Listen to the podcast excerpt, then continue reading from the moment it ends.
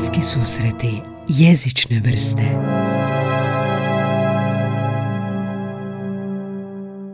Da, da, jer da, nisam navikao na zapravo tehnologiju. Na koliko god- audio, audio. Koliko god A zapravo video snimamo- podcast, ovo je, ovo je samo audio, da, E, tu nema kužiš. kamera.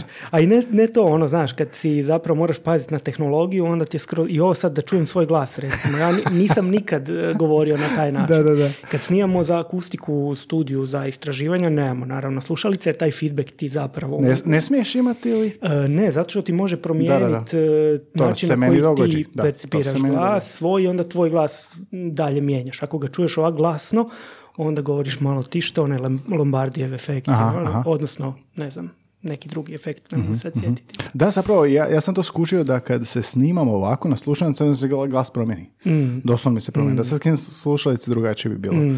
Valjda Je, je. jel, moduliraš se nekako, jel? Pa da, na tome se i bazira onaj dio cijele terapije e, govorne koja se bazira na audio, auditivnom povratnoj sprezi. I onda zapravo ti ugođavaš e, frekvencije, to se može ispravljati izgovor na taj način. Ugođavaš, ugođavaš frekvencije s obzirom na pogrešku. I onda guraš filter u suprotnu, e, suprotni dio spektra od kojeg je pogreška. I kako čovjek teži biti to što čuje, ti polako približavaš filter njegovoj i onda se nađete negdje na sredini zapravo tamo gdje bi kao bio idealan izgovor. Jer čovjek griješi u jednu stranu, ti namjerno filtrom griješiš u drugu stranu i čovjek teži proizvoditi onakav glas kakav sebe čuje. I on se pomiče, i onda se ti pomalo pomičeš i onda se u jednom trenutku nađete. Aha. A kako to ostaje navika da, recimo, nakon toga i dalje ostaneš u tome? To je onda pitanje ono upeglavanja, vježbanja. Ono, naravno da nakon prvih vjerojatno seansi ili kako se to već zove, ja se toliko ne da. bavim time. Sviđa mi se seansi. Da, da, da. Vjerojatno ovaj, ne ostaje, ali ako se dovoljno dugo vježba, to je ono pitanje upeglavanja tih, Mhm, tih slika i slike vlastitog glasa, identiteta i Da, da, svega. da. Glas identitet. Da, Da, jer zapravo to je, da, to, to je ono što smo mi. Mislim, kreće od disanja, a disanje je ono što smo mi. Jer zapravo, kad god se objašnjava govor, ljudi zaborave da zapravo on kreće od dišne razine. I da mi ono kako dišemo, tako ćemo govoriti. Izgovorimo četiri hrvatska naglaska i probamo staviti ruku na trbuh, taj trbuh će različito raditi za svaki od naglasaka. Da, da. Što znači da ono, dok ne naučimo disati na hrvatskom, nema pravih naglasaka. Da, zapravo je, da. Da. Nevjerovatno, zapravo nikad to ne osvijestiš, nikad ne razmišljaš o tome. I držanje tijela, onda je postura Mhm. je, postura je onda, jel ne dišeš isto kad si zgrbljen, kad si ravan, kad sjediš, da, kako bi se postavio. Mhm. Pa ima ono, ima jedan mišić koji recimo veže grkljan i, i lopaticu.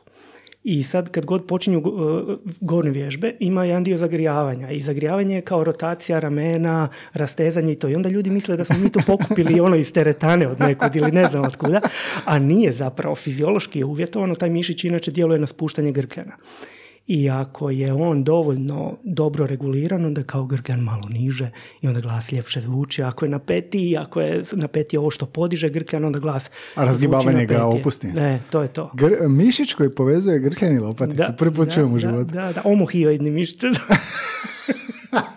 Naravno, Da, kako da. nismo znali za to. Da, da, da. Odlično, Marko, dobrodošao u podcast, ovo ćemo ostaviti, ovo je Evo, fantastičan ajde, uvod. A, dobrodošao u podcast, jel se ti. dobro osjećaš? Odlično se osjećam, super ti je prostor. Jel si ovoga ok što nema kamere i što ne idemo live? Pa čak mi je to baš ugodno. Djeluje onak fino, e, intimnije kao da smo na nekom piću i razgovaramo. Da, da, pa je, ej, jesmo na piću i razgovaramo. Imamo lampu kao noćno. To, to, to. Ova lampa nad stolom i ti ja ti je ko, ili smo good cup, bad cup na ispitivanju ili smo u podcastu. Je, je. Ja mislim da jedino što razlikuje ta dva slučaja je usmjerenost lampe. Da, da. Ako je prema stolu, onda je podcast, ako je u jednom od nas dvojice, onda Sad znam šta ću ne, s nekim gostima napraviti. je to, to.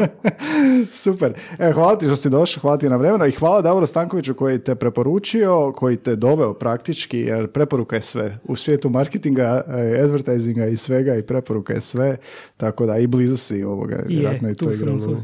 Hvala vama obojici što ste me zapravo Da, da, da. pozvali onda. Um, za početak imam pitanje koje, um, zapravo dva pitanja, malo će te iznenaditi, malo su izazovna. Uh, ali palo mi na pamet to pitati i ne mogu dobiti otkaz, pa eto, probat ćemo tako. Um, baviš se govorom, baviš se fonetičar si, artikulacijom se baviš, biomehaničkim uh, procesima proizvodnje govora. Moje pitanje je ovako, um, zamisli da sam, uh, znaš ono kak djeca druga godina ili koja već kad krenu priča, pa zašto je tata nebo plavo, zašto je, znaš, to pitanja. Uh, prvo ću ti postaviti pitanje, zamisli da sam ja to nekakvo dijete, da sam vrlo mal i da si mi tata i da te ja pitam ovoga, tata zašto, za- kako govorimo, kako, kako nastaje govor. A onda kasnije ću te pitat, zamisli da sam odrastao čovjek. A ovo dijete je kao malo, malo naprednije, preskočilo par razreda. Pa ovoga, kako bi djetetu objasnio zašto, kako govorimo? Da, to je jako dobro pitanje. Ne znam uopće li bi ja ikome mogao objasniti kako mi govorimo, ali zapravo taj dio odgovora za dijete bi možda bio uz... zanimljiviji. Sad baš razmišljam, ovo je jako dobro pitanje. Možda bi djetetu, ali nisam sad ni sam siguran, odgovarao e, zašto govorimo, Aha. a odraslom objašnjavao kako. Može. Ili, ali ajmo probati ovo kako djetetu, to je, to je zapravo zanimljivije. Jer Zapravo, djeca možemo postavljaju najbolja tako je, pitanja Tako je. i ako ne, ono, jednostavno objasniti je najteže. Tako je, Zato to sam je to. I to je test pravog znanja. Da, Ako da, da. znamo odgo- Da. objasniti djetetu bilo koji proces, onda to znamo. Da, da, A da. ako ne znamo objasniti, onda ne. Imao sam čak ideju za podcast koji bi se zvao jednostavno i onda bi zvao sve stručnjake i objasni mi kao djetetu. E, To je trik da naučim nešto. ovo je dobro, zapravo mogli bi djetetu objasniti, svako dijete vjerojatno zna neki oblik balona ili mijeha ili neč, nekakvog puhanja. sigurno. I onda možemo zamisliti da umjesto trbuha imamo balon Mhm. i da taj balon mi možemo širiti i sužavati, kao Mhm. mijeh nekakav, kao ono za puhanje u vatru kad je raspirujemo Mhm. i to. I onda zapravo kad raširimo taj mijeh, raširimo taj balon, u njega se uvuče zrak Mhm. i onda kad odlučimo stisnuti taj balon, taj mijeh, zrak izlazi van iz njega. Gore na vrhu tog balona je nekakva zviždaljka koja kad prolazi zrak kroz nju, prolazi jako brzo i onda pišti, stvara neki, Da, da, da, neki da. ton. A gore na toj zviždaljci stavimo ruku i oblikujemo različite oblike šakom i dobivamo različite zvukove. E sad, ta šaka je naša glava, zviždaljka je naš vrat u kojem je grkljan, a balon je zapravo naš dišni sustav koji daje zrak za taj govor. I Odlično, zapravo, ajde, odlično. na taj način Odlično, govorimo. super, jako mi se sviđa. Sviđa mi se ovo objašnjenje vjerojatno od ovog idućeg koji ćeš znanstveno objasniti, ali ovoga, super, da, zapravo i sad si na početku si rekao disanje, koliko je to Da. zapravo ključni Da. dio, a balon i predstavlja veličinu Tako. koja je veća od ovog drugog. Upravo to. Tako da mi se Vidiš, to sviđa. si dobro primijetio, to predstavlja veću veličinu. To zapravo i daje nama komunikaciju sa svemirom oko nas. Mhm. Jer zapravo mi govorom i disanjem općenito komuniciramo sa svijetom oko nas zato što uvlačimo, ti ja sad ovdje razgovaramo i punimo ovaj zrak našim izdis, izdisnutim zrakom Da. i onda ovaj drugi uvlači taj zrak, znači udiše ga i opet govori i vraća ga nazad u prostor. Ja opet uzimam taj zrak i mi komuniciramo i fizički kroz taj govor. Tako je. I nije za džabe da je ista riječ ono za inspiracija i inspiracija. Aha, aha, aha. Zapravo ima nešto u, u tome. Imate nešto, malo me mind blown, sad razmišljam kako se u zraku spajaju E, to. riječi koje su vizualno iznad nas. I zapravo i fizički ga i zagrijavamo, jer mislim go, širenje govora akustički Mhm. gledano je sužavanje i razređivanje čestica i to je između ostalog proizvodi i toplinu i ta toplina daje toplinu atmosfere u kojoj se komunicira. Znači Tako je, možemo ići tako je. skroz do tih razina objašnjenja, Mhm. tako da to disanje, ta veličina toga je zapravo onaj zanimljivi dio. I, Mhm. i kako mi uvučemo taj zrak. Uvijek je pitanje ono, kako sad to djetetu recimo objasniti? To sam kad sam krenuo preko balona, pazio sam da ne uđem u tu zamku, ali sad da se sam ubacim u to. Kako djetetu objasniti? Prvo, vjerojatno, pitanje djeteta bi bilo, ok, a zašto zrak uđe u nas? Šta ja raširim balon, a zašto on uđe u, u balon? Da, da, da. I sad je To je bilo sto pod pitanje, vjerojatno. E, to, to. I sad kao uđe u nas, jel mi udiš, jel mi uvlačimo taj zrak ili on uđe u nas, a on zapravo uđe u nas. Mi ne uđe, ne, ne proširi se nama trbuh zato što je zrak ušao u nas, nego mi proširimo trbuh, stvorimo negativni tlak u odnosu na tlak u atmosferi i kad spojimo te dvije posude, nas i atmosferu, u atmosferi je veći tlak, u nama je manji, zato što smo upravo proširili volumen i zrak uđe u nas. Tako da to već sam proces ulaženja zraka u nas je onak osnova, osnova i to je osnova, da. Razlika u tlaku je osnova što mi govorimo. E, to. Nekom digneš tlak, nekom spustiš ne, sam sebi ovoga spustiš tlak kada se smiriš to, to, i onda govoriš. To, to, to, Zašto onda naljutimo kad govorimo? Da, vidiš? Ne, sad. I sad kako bi, odlično si ovo objasnio, jako mi se sviđa. Nikad nisam, uh, viš kakve jednostavne analogije ti pomažu shvatiti odraslima, ne mm. djeci, odraslima. Mm. I to je ključno. I kako bi sad objasnio da se upustimo malo, ne znam, obrazovne, odrasle mm osobe, uh, kako bi, koje možda ono, pet koraka kako proizvodimo glas? mm Što bi, kako bi objasnio to? Mm. Zapravo za odrasle bi morali krenuti od mozga, zato što da. ono, mislim, govorenje nije samo taj fizički proces izvršnih govornih organa, nego negdje na razini mozga. Ali samo da se još trenutak samo vratim na povezivanje djece i odraslih, ovo što si pitao na početku. Meni se čini da neka djeci nije loše objasniti nešto i na način na koji ona trenutno ne razumiju smisao tog objašnjenja. Ima onaj, ne znam jel znaš da onaj, vjerojatno znaš, ali ne znam se sjećaš, e, eksperimenta koji je objavljen u časopisu Nature ili Science o ljudskom djetetu, odnosno dojenčetu ili šta već i majmunovom dje, mlad, mladunčetu. I sad, ako imamo vremena, samo za jednu kratku mm digresiju da to povežem, jer mi je to zanimljivo zašto mislim da ne treba uvijek objašnjavati na taj način da bude jako dobro e, ilustriran.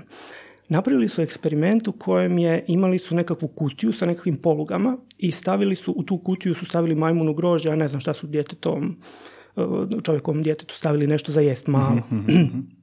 Pardon.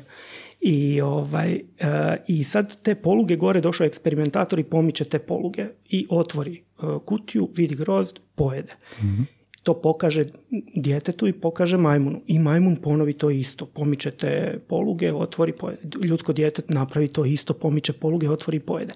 Drugi dio eksperimenta, ista ta kutija, samo od pleksiglasa pa je prozirna.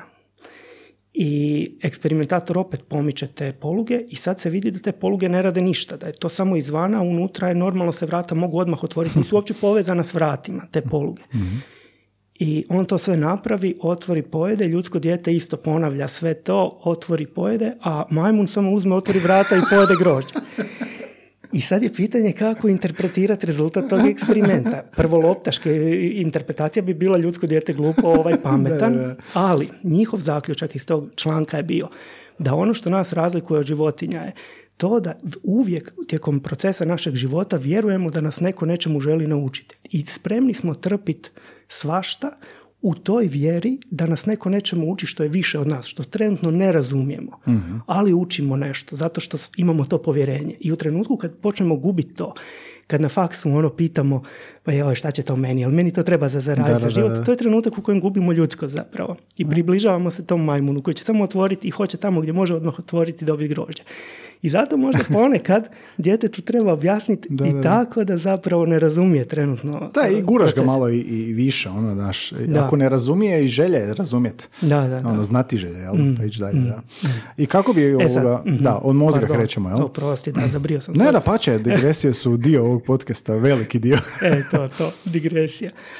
Uh, da, od, ako idemo od mozga, znači treba ti prvo neka ima onaj primjer kao iz onih behaviorističkih knjiga, veli kao kak, kak čovjek govori, kao čovjek šeta, vidi jabuku i kaže jabuka. Pa mislim, koji idiot ide cestom i što god vidi, to izgovori. Znači, treba prvo neka želja za komunikacijom, nekad mhm, nešto i mhm. zadržimo za sebe. Znači, imamo neku želju za komunikacijom koja nam se rađa negdje tu i u komunikaciji ovog prednjeg frontalnog režnja i negdje nekakvih subkortikalnih dijelova. I onda zapravo kad imamo tu želju za komunikacijom i neku poruku koju bismo htjeli iskomunicirati, hvala ti. Uh, na, treba generirati informaciju koju želimo. Recimo, danas je lijep dan. Međutim, tu informaciju možemo iskomunicirati na različite načine. Možemo zapisati, možemo samo skakati od sreće, možemo brati svijeće. Možemo reći, Možemo reći to. Uh, a možemo odlučiti jezikom kodirati. Ako smo odlučili jezikom kodirati, vrlo vjerojatno ide negdje u lijevu, između ostalog, ali pojednostavljeno negdje u lijevu hemisferu, ovdje iznad duha, uh sa stražnje strane, prva vijuga tog sljepošnog režnja, koji spaja te informacije koje želimo komunicirati sa jezičnim oblicima jezika koji znamo ili odlučimo komunicirati. uh E sad, u tom trenutku, kad je to tu, u lijevoj, onda možemo to odlučiti zapisati. Ne moramo izgovoriti, još uvijek. A mene zanima ovo, izgovoriti, jer govorom se bavim. Da. Ako smo odlučili izgovoriti, onda ide negdje napred kod čevnog režnja, još smo uvijek pretežno, ali ajde, pojednostavljeno u lijevoj hemisferi, nakon toga još uvijek ne ide u mišiće. Tu smo samo posložili sve u nekakve nizove. Onda ide u centar koji je ovdje gore u gornjem dijelu glave s prednje polovice prema čevnom režnju. Tu se pripremaju zadnje fine stvari, komunicira se recimo s malim mozgom, pa ako imamo ustima, ne znam, nija žvaku, nešto, onda mali mozak e, to preuređuje tako da uspijemo izgovoriti to s punim aha. ustima. Estetika. I tek onda ide skroz napred u čevni režanj i komuniciramo s pojedinim izgovornim organima. E onda to dođe sve zajedno do povrat ima iz retikularne formacije koja zabilježi da recimo nemamo dovoljno zraka i onda to ide u dišne mišiće. Dišni mišići su vanjski međurebreni i dijafragma. Oni zapravo naprave prostor u plućnom, u prsnom košu, rašire pluća koja su kao spužva. Koliko ima prostora, spužva će se toliko Da, raširiti. da, da. Ta spužva uvuče, zato što je manji tlak u spužvi nego u okolnoj atmosferi, uvuče zrak u sebe. Onda nakon toga mi stisnemo unutrašnje međurebrene mišiće i abdominalne mišiće. Jer zapravo, zašto nama trbuh izađe van? Svi misle da zrak ide u trbuh kad udišemo. On ne ide u trbuh, naravno, ide u pluća. Ali pluća se šire prema dolje, preko dijafragme, a dolje dijafragma dijeli trbušni crije, ovo, crijeva i sve ovo od ovog dišnog dijela. I kad se dijafragma pomakne prema dole, dole ispod probavnog, probavnih organa su zapravo kukovi i nemaju probavni organi kamo. Otraga su je ono, kralježnica, mislim, Da, da, da. niko nema, nadamo se, trbuh na kralježnici, otraga na leđima. I zapravo jedino gdje mogu ti probavni organi je van, prema napred i zapravo to su probavni organi, ono što izađe van kao kod udaha e, na trbuh.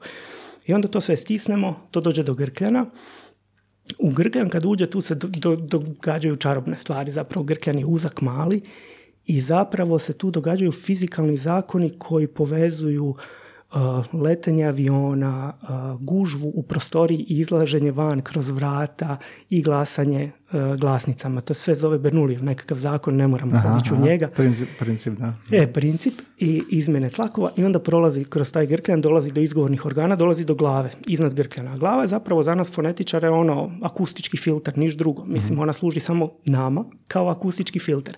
Znači, glava oblikuje šupljine koje stvaraju pojačanja ili stišanja zvuka.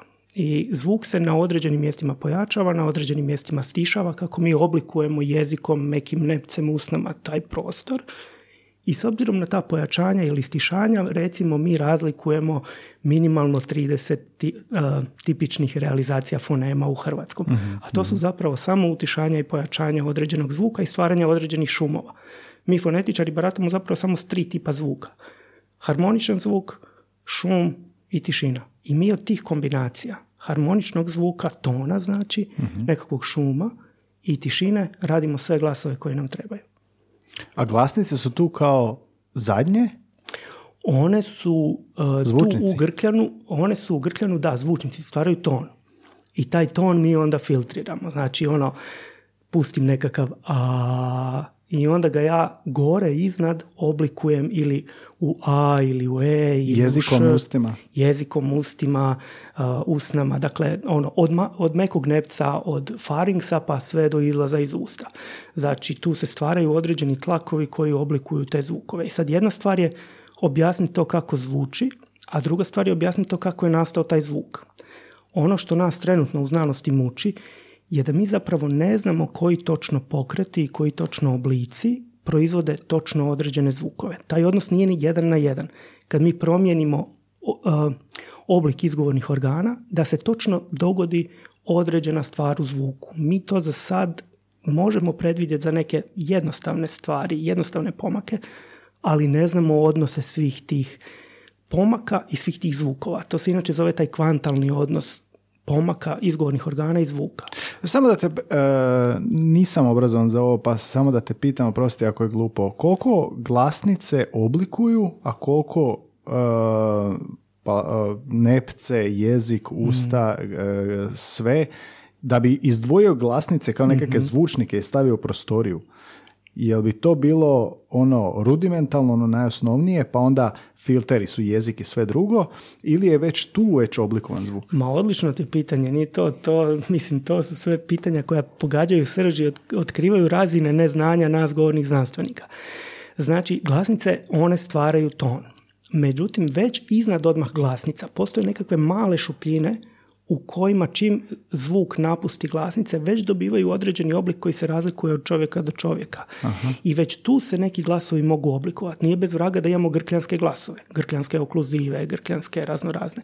Znači već na glasnicama se ne samo da se stvara taj osnovni ton, nego se i mogu oblikovati nekakvi glasovi, glasnici, suglasnici, samoglasnici. Tako da zapravo grkljan je neka granica na kojoj se i stvara ton, ali već počinje i izgovaranje. A da ne govorimo o tome da mi ne moramo imati ton dok govorimo. Ne mora uopće grkljan raditi. Evo ja sad nemam uopće osnovni ton. Glasnice su raširene. Samo zrak prolazi i nije bitan osnovni ton da bilo šta kažem. Nevjerojatno mi je. A šta si rekao da, da, da, da, da uh, fonetičari da još uvijek ne znaju da još uvijek je ono problem? Šta, šta, Da. što su problemi? Eto, e, to moramo imati koliko imamo vremena, šta su problemi. To je odlično. Najveći problem. To, da, da, da, ma ne, šalim se, ne, neću, neću zabraziti bez brige, ako možda već jesam na ovim prethodnim objašnjenjima. Ne, ne, sve odlično. Ali ovaj, ono što, što mi se čini da je ovo pravi pristup, ovo što ti kažeš, koji su problemi. Zapravo znanost uvijek zanimaju pitanja, a ne odgovori.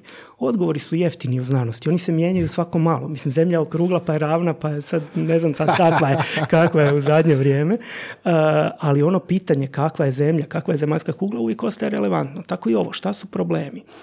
Zanimljivo je da su nama u govornim znanostima temeljni problemi. Znači, ajmo reći ovako, šta definira neku znanost?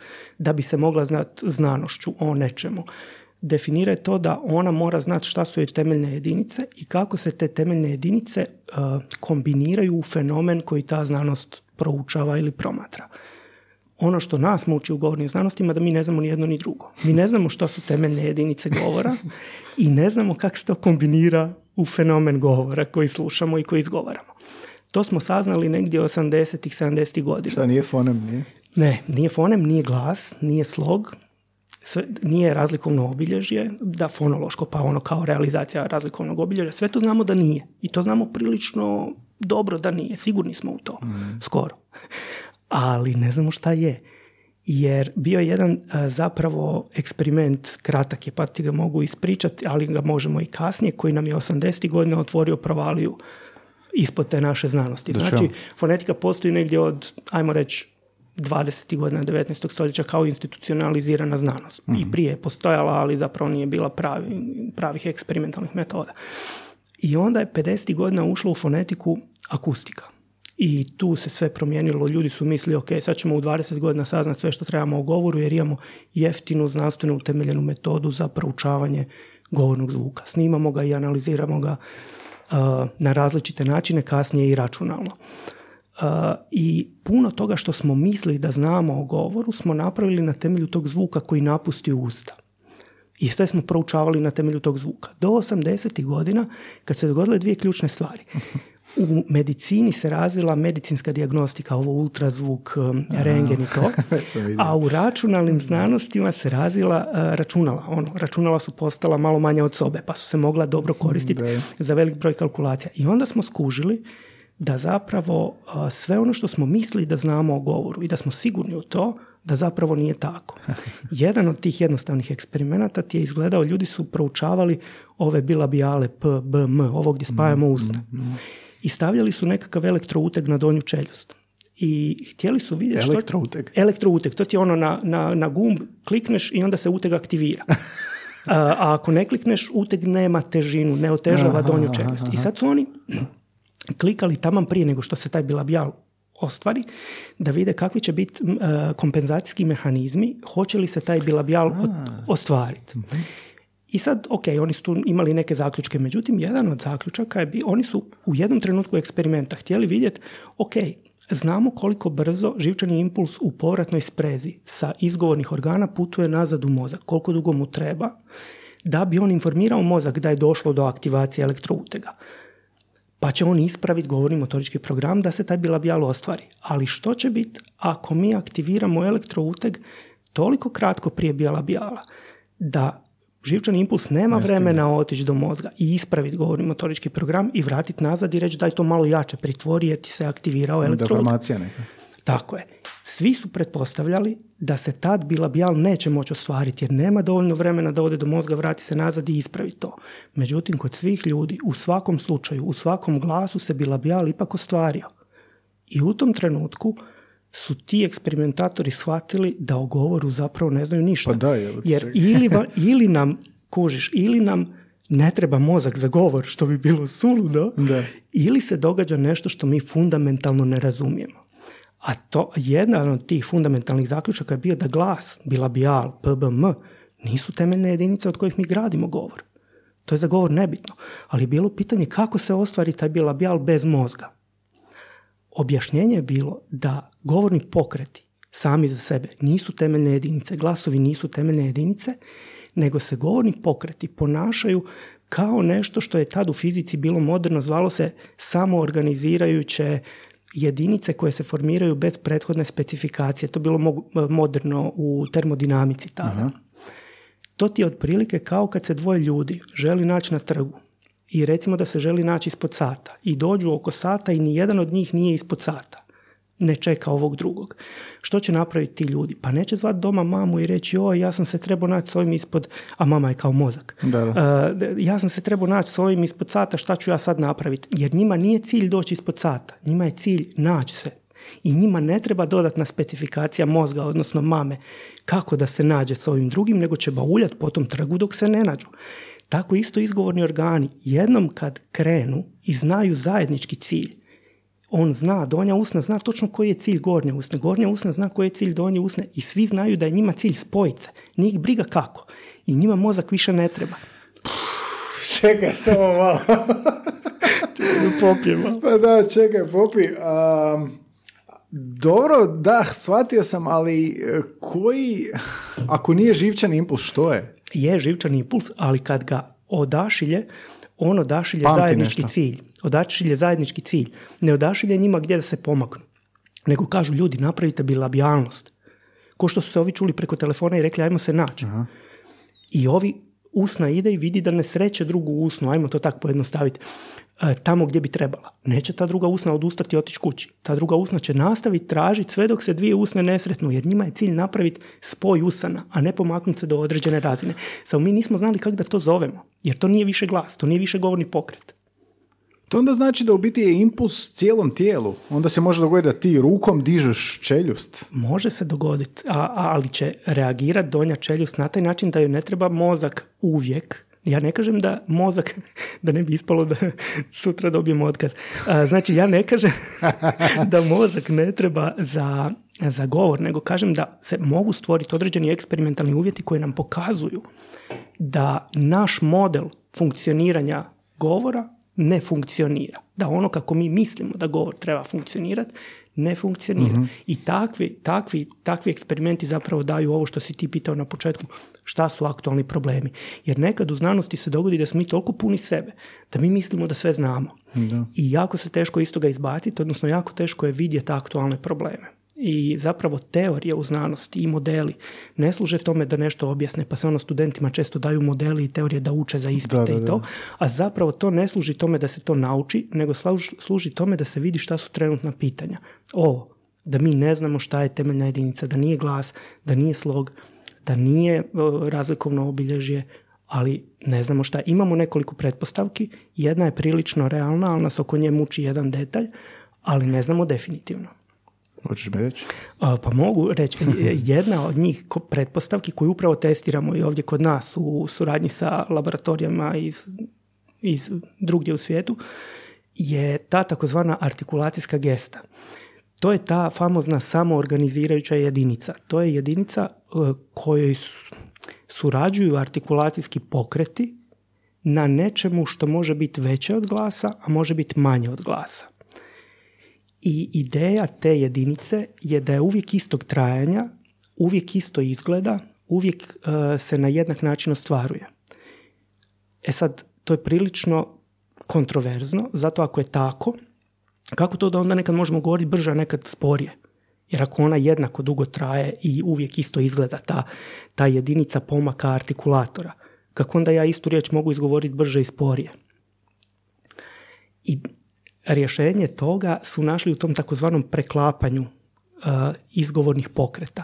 Da ono što se nama čini da je izgovorni pokret koji je trajao kraće, nije trajao kraće, nego je bio samo preklopljen u prostoru sa drugim mhm. izgovornim pokretom. I zapravo mi ga u akustičkom signalu više ne čujemo zato što je preklopljen izgovornim pokretom, ali kad s ovim sofisticiranim uređajima snimimo izgovorne organe, mi te sve pokrete vidimo. Kao da nije linearno potpuno. Upravo to. Mm. Upravo to. Nije linearno. Nego je nekako, mm, ne znamo točno kako. Kako bi to zvali tu jedinicu? Artikulator? artikulacijska gesta.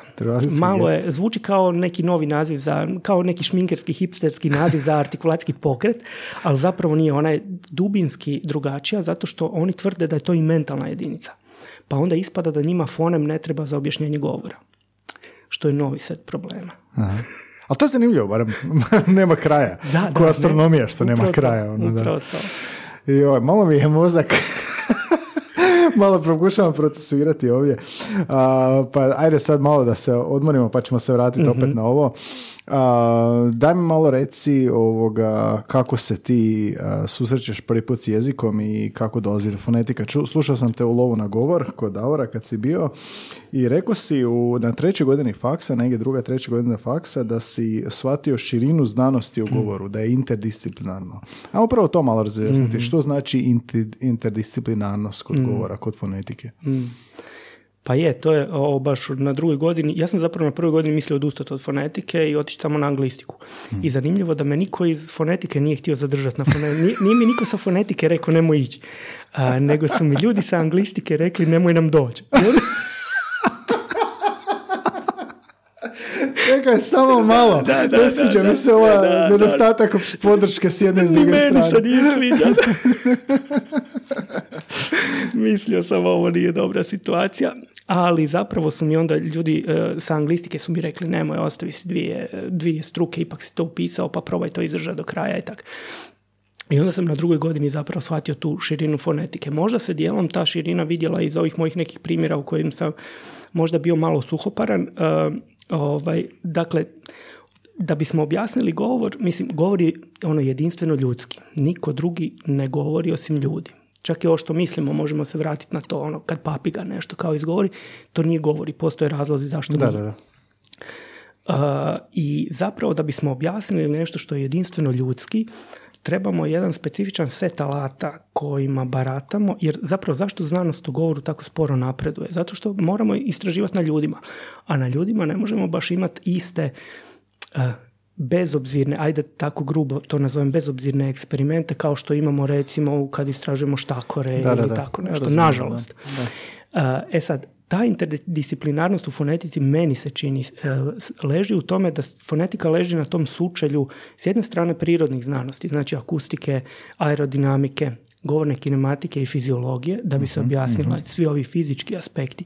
Ali onda s druge strane primijenjena fonetika leži jako blizu e, disciplina kao što su retorika, mhm. logika, filozofija, pa onda se sve to zajedno kasnije u nadgradnji pretvara u odnose s javnošću i tako dalje. To je taj jedan estetski dio. Protegnute ruke, kao duljina ruke i prsti kak se šire. Da? Sviđa mi se ovaj Mekluanovska ova, metafora. i, i, s druge strane ima i ovaj kao terapijski mm, ajde da ga nazovem rehabilitacijski aspekt fonetike mhm, koji onda ulazi već pomalo i u društvene znanosti. Mhm, mhm. Tako da meni se čini da je fonetika tu dala jako dobre alate i način na koji se fonetika zapravo ponašala ovdje u Zagrebu je bilo zanimljivo jer je gradila na temeljima kibernetike.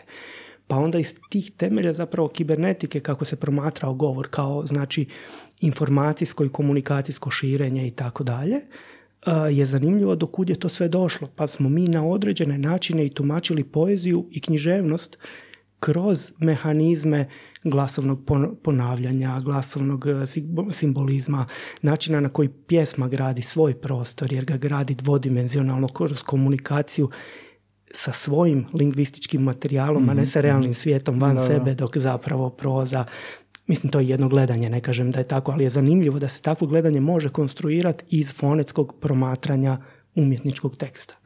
Tako da ta interdisciplinarnost je, meni se čini, leži u svim ovim aspektima koji, su, koji su ovdje sad nabrojani, a svaki od njih onda zahtjeva dodatne discipline da bi se u potpunosti promotrio, što je zapravo normalno. Pa da. jer govor je složen fenomen koji zapravo treba nekoliko disciplina. neka, neka baza, nulta, nulta točka i onda penješ se po stepenicama. Upravo to, upravo to. I onda se uvijek vraćaš na tu nultu točku zapravo. Mm, ajmo ovako, imat ću onako znatižerska pitanja, pa ćemo se kasnije vratiti na možda neke ovoga specifične mhm. stvari. ja onako nekako vodim podcast, i jako me zanimaju stvari i zato imam i goste poput tebe koji imaju znanje. Um, kako ovoga, recimo, što se događa da mi kao klinci, e, zašto nam se glas mijenja? Mm. Zašto smo kao djeca zvučimo ovako, zašto zvučimo ka, za, mm. zašto kod alkohola i pušenja mm. mi zvučimo drugačije i zašto sa starosti zvučimo drugačije? Što se u procesima događa? Super pitanje isto. Koje zapravo ima puno stručnih ljudi za ovo od mene, ali ja mogu jedan svoj, svoj, svoj dio mi se čini. Dakle, jedan od logičnih objašnjenja je zapravo da se govorni aparat mijenja u svojoj veličini kao što se mijenja i, cijelo tijelo. Mhm, mhm. Međutim, e, to se to objašnjava jedan dio, drugi dio hormonalni dio koji mijenja zapravo glas i govor muške djece, odnosno muškaraca e, na jedan način, a onda ženske djece i djevojčica dakle na, na drugi način a onda u starosti se opet događaju određene promjene koje, koje djeluju na tu na promjenu koja bi zapravo išla. To ide sve od nekakvog kaosa i nereda u organizaciju i onda opet u kaos i nered sa starenjem, ja bi to tak nazvao. Međutim, to je dosta složeno, mijenjaju se i, i, i centralno živčani zapravo odnosi i funkcioniranje mozga koje isto djeluje na to. Tako da, pa da ne govorimo o sluhu. Znači, kako slušamo, tako ćemo govoriti. To je poznato odavno. Dakle, ako bi, eh, ako, kad bi se smio napraviti eksperiment u kojem se, znači, djetetu pušta samo filtrirani, degradirani zvuk, dijete će stvarno nakon nekog vremena početi filtrirano i degradirano govoriti. Što misliš pod filtrirano, degradirani zvuk? Recimo da eh, maknemo određene frekvencije govornog zvuka koji mi inače proizvodimo, utišamo neke druge, ekstremno pojačamo nekakve treće, dijete, dijete će slušajući takav govor, recimo samo kroz slušalice, počet govoriti bitno drugačije i bitno nerazumljivije nego što bi bez takvog feedbacka koristilo. Tako da slušanje ima jak feedback, pa mislim to mm. znamo iz oštećenja sluha, da. koje danas jako dobro zapravo nadilazimo različitim ovim biofizičkim napravama kao što su recimo umjetna pužnica i to. Pa kad vidimo koja je razlika u tome kad se zapravo djetetu vrati sluh Mhm. umjetnom pužnicom i od toga kad se to ne napravi. Kakva je to razlika u zapravo govoru. A zašto je sluh toliko povezan s govorom? I ono, znam da kad smo imali ovdje gošće znakovni jezik kad smo radili, da gluho njemi mm nisu gluho njemi, mhm. nego su gluhi ili nagluhi. mm Zašto je s tvoje perspektive i sa tvojim znanjem, zašto je sluh povezan toliko s govorom? Da li mi moramo primati da bi proizvodili, je li to nužno mhm. uvjetovano, znači da mi moramo čuti da bi znali reproducirati? Prilično i evolucijski u razvoju ono, čovjeka od rođenja nadalje jasno zapravo da mi moramo slušati da bismo da bismo na određeni način govorili. Ali to ne treba pomiješati da moramo slušati da bismo razvili jezične sposobnosti. Naravno da o sluhu ovise jezične sposobnosti. Mm. Ali zapravo tu, tu su neki primjeri u kojima se govor jezik odvajaju. Zapravo nije dobro promatrat govor u odnosu na jezik kao nekakvu samorealizaciju jezičnog sustava. Mhm. Ako ga promatramo tako, onda smo bitno zapravo pojednostavili govor i nećemo ga razumjeti do kraja kako god, ako krenemo tim putem. Zato zapravo slušanje je bitan, bitna odrednica govor, uh, govorenja jer ono kako slušamo tako zapravo na neki način Sad tu mislim postoje različite stajališta. Sad zavisi recimo kad, kad bi ovo slušao, a možda i sluša Čomski, ne znam koliko je zapravo popularan tvoj podcast. a, ako sluša Čomski, on bi zapravo već sad sa ovim prvim mojim rečenicama isključio podcast pa da ga zadržimo na liniji, da ja kažem da, da se ogradim ovako, da postoje dvije struje generalno. One koje vjeruju da postoji urođena sposobnost za govorenje kod čovjeka. Ta struja je u relativnoj manjini danas i njoj pripada dijelom čomski. Druga struja koja u većini kaže da ne postoje uređene sposobnosti, da je dijete statistička mašina koja sluša, iskuži dijelove koji se ponavljaju. Ti dijelovi koji se ponavljaju su veliki u početku i dijete kuži određene intonacijske obrazce i počinje njih oponašati. Onda sluša sve manje i manje. Onda te intonacijske obrazce unutar njih kuži, aha, ponavlja se ovo i to preslaguje. I to su zapravo dvije odrednice govora koje ga razlikuju od drugog načina komuniciranja. To je ponovljivost, znači sekvencioniranje, uzastopnost dakle i prebacivanje, mogućnost prebacivanja tih elemenata, mm rekombinacije. Da.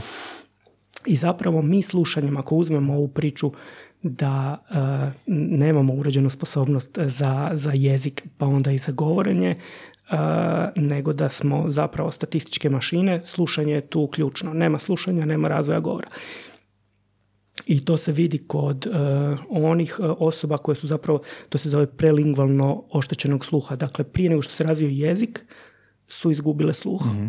Ili ga nisu ni imale i kako se kod njih kasnije, ako se ugradi pužnica i njima kao na neki način nadogradi sluh, kako se kod njih razvija govor i one osobe koje su oglušile ili im je oštećen sluh nakon što se razvio jezik. To, to su dvije potpuno različite situacije sa dvije potpuno različita mehanizma, različite rehabilitacijske procedure i tako dalje kojima se bave logopedi. To si pisao ovdje u zadnjem radu ili tako nešto, e, govor kod uh, s pužnicom, jel da?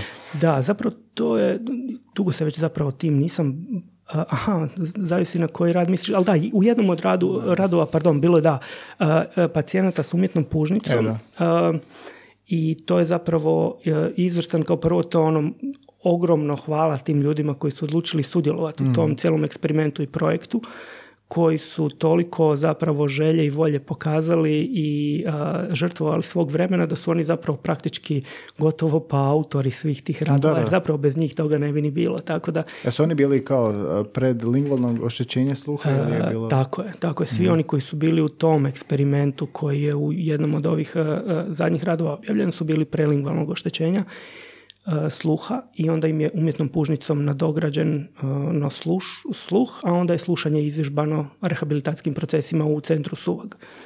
I zapravo su neki od njih, svi su postigli ogroman napredak, naravno, i govore, e, a neki od njih su postigli takav napredak da zapravo ih čak ni mi stručnjaci ne možemo tako lako razlikovati slušajući ih od tipično govorećih ljudi. A kako je postignut uspjeh predlingvalno, znači nisu znali mm. govoriti i oštećen im je sluh. I kad im je ugražena pužnica, kako je taj govor onda izgledao? Odlično pitanje. To, to što su oni zapravo nisu imali pužnicu do određenog vremena u životu ne znači da nisu na neki način bili izloženi govoru.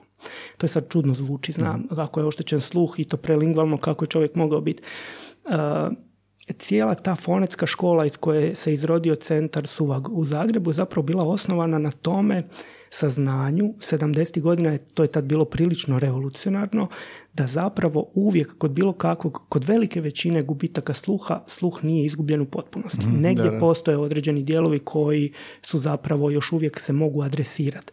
I ono na čemu su se oni bazirali da nađu te dijelove i njih na neki način potenciraju. potenciraju. I ta, to potenciranje je bilo tako učinkovito da bi zapravo osoba na neki način mogla ostvariti slušanje i na neki način ostvariti nekakav govorni rezultat na temelju takvog slušanja. Mhm. Tako da ti ljudi, ta djeca su zapravo bila izložena nekakvom govoru, bila izložena nekakvom jeziku koji su slušali kroz govor i u trenutku kad su kasnije dobili pužnicu, jer su ta djeca koju sam ja imao u, to su sad već odrasli ljudi sa svojim karijerama i životima, ali tad su bili djeca kad su dobili pužnicu, oni su zapravo već bili na neki način izloženi, iako su dosta kasno dobili pužnicu, ta prva skupina djece s kojim sam se ja bavio tada. Kad imaju pužnicu, to nije to, to, to sam ja kroz film saznao, onaj Sound of Metal. Aha, nisam gledao. A, kad bubnjar izgubi ovoga sluh mhm. i ovoga ne može više raditi mhm. i onda uključuje se u kulturu gluhih i mhm. nauči kompletno drugi život i onda se vrati, odjednom ugrede pužnicu I to, barem je u filmu tako i vjerujem da je vjerodostojno ovoga prikazano, da to nije taj zvuk koji e, mi čujemo Mm. čujući ljudi. Koliko to ima utjecaj na, je li se to oslanja onda na, na govor da u smislu, ako nije input takav Mm. kroz pužnicu kakav je nama čujućima, onda nije ni govor takav. Tako je, upravo to, super si to ovaj, izanalizirao. Dakle, taj zvuk pužnice, ajmo reći, e, um, Kao metalan je dosta. onako. Da, to, to bi ga dosta ljudi koji e, zapravo su ga čuli i znaju ga, e, tako bi ga opisali. On je zapravo smanjene finoća aktivacije frekvencija i smanjene širine raspona frekvencija u odnosu to- na ono što mi imamo. Drago mi je da si to objasnio. E, tako da taj odnos je zapravo drugačiji i naravno da to onda utječe i na zvuk govora. Ali ono što se pokazuje iz istraživanja da što je ranija do ugradnje i što je e, rehabilitacija učinkovitija, da zapravo razlika, bez obzira na tu rad, mogu dvije osobe imati isti uređaj ugrađen, ali ako je ranija dob ugradnje i ako je učinkovitija rehabilitacija, zapravo da su razlike u govoru kakav ta osoba proizvodi ogromne. Tako da nije samo pitanje tehnologije, tehnologija jest osiromašena u odnosu na tipično slušanje, međutim dovoljno je dobra da se razviju jako, jako dobri rezultati, pogotovo sada ovo što su u zadnje vrijeme forsira, a to je ugradnja e, pužnice na oba uha. Inače se ugrađivala samo na jednu Aha, jel? Nisam a, i zbog štednje i zbog toga da ako nešto pođe krivo da još uvijek ima drugo uho na koje se može intervenirati. Znači na oba uha. Sad se već u zadnje vrijeme ugrađuje i to se forsira. Hrvatska je dosta, ja mislim, čak u tome prvak. To rade ova ekipa, uh, nekoliko to ekipa radi u Hrvatskoj, ali ono s kojima smo mi bili istraživački povezani, s, uh, dr. Robert Rotić i ekipa koja radi s njim i oko njega, to već forsiraju neko Ja vrijeme. nisam znao, imam kolegu koji ima puž- umjetnu, ali samo na jednom uhu. Nisam uopće znao za ovo, da. Da, da, da. I dosta, dosta u niskoj dobi to rade, a teži se sve nižoj i nižoj dobi ugradnje. Da. Dobro. Um, sljedeće pitanje koje mi pada na pamet je, prošli gost nam je bio Cody McBrown, koji je Amerikanac, živi u Hrvatskoj 12 godina. Pitao sam ga kako ti je R? On je rekao ovoga, pa kad sam došao bilo je uh, dervish is smrt.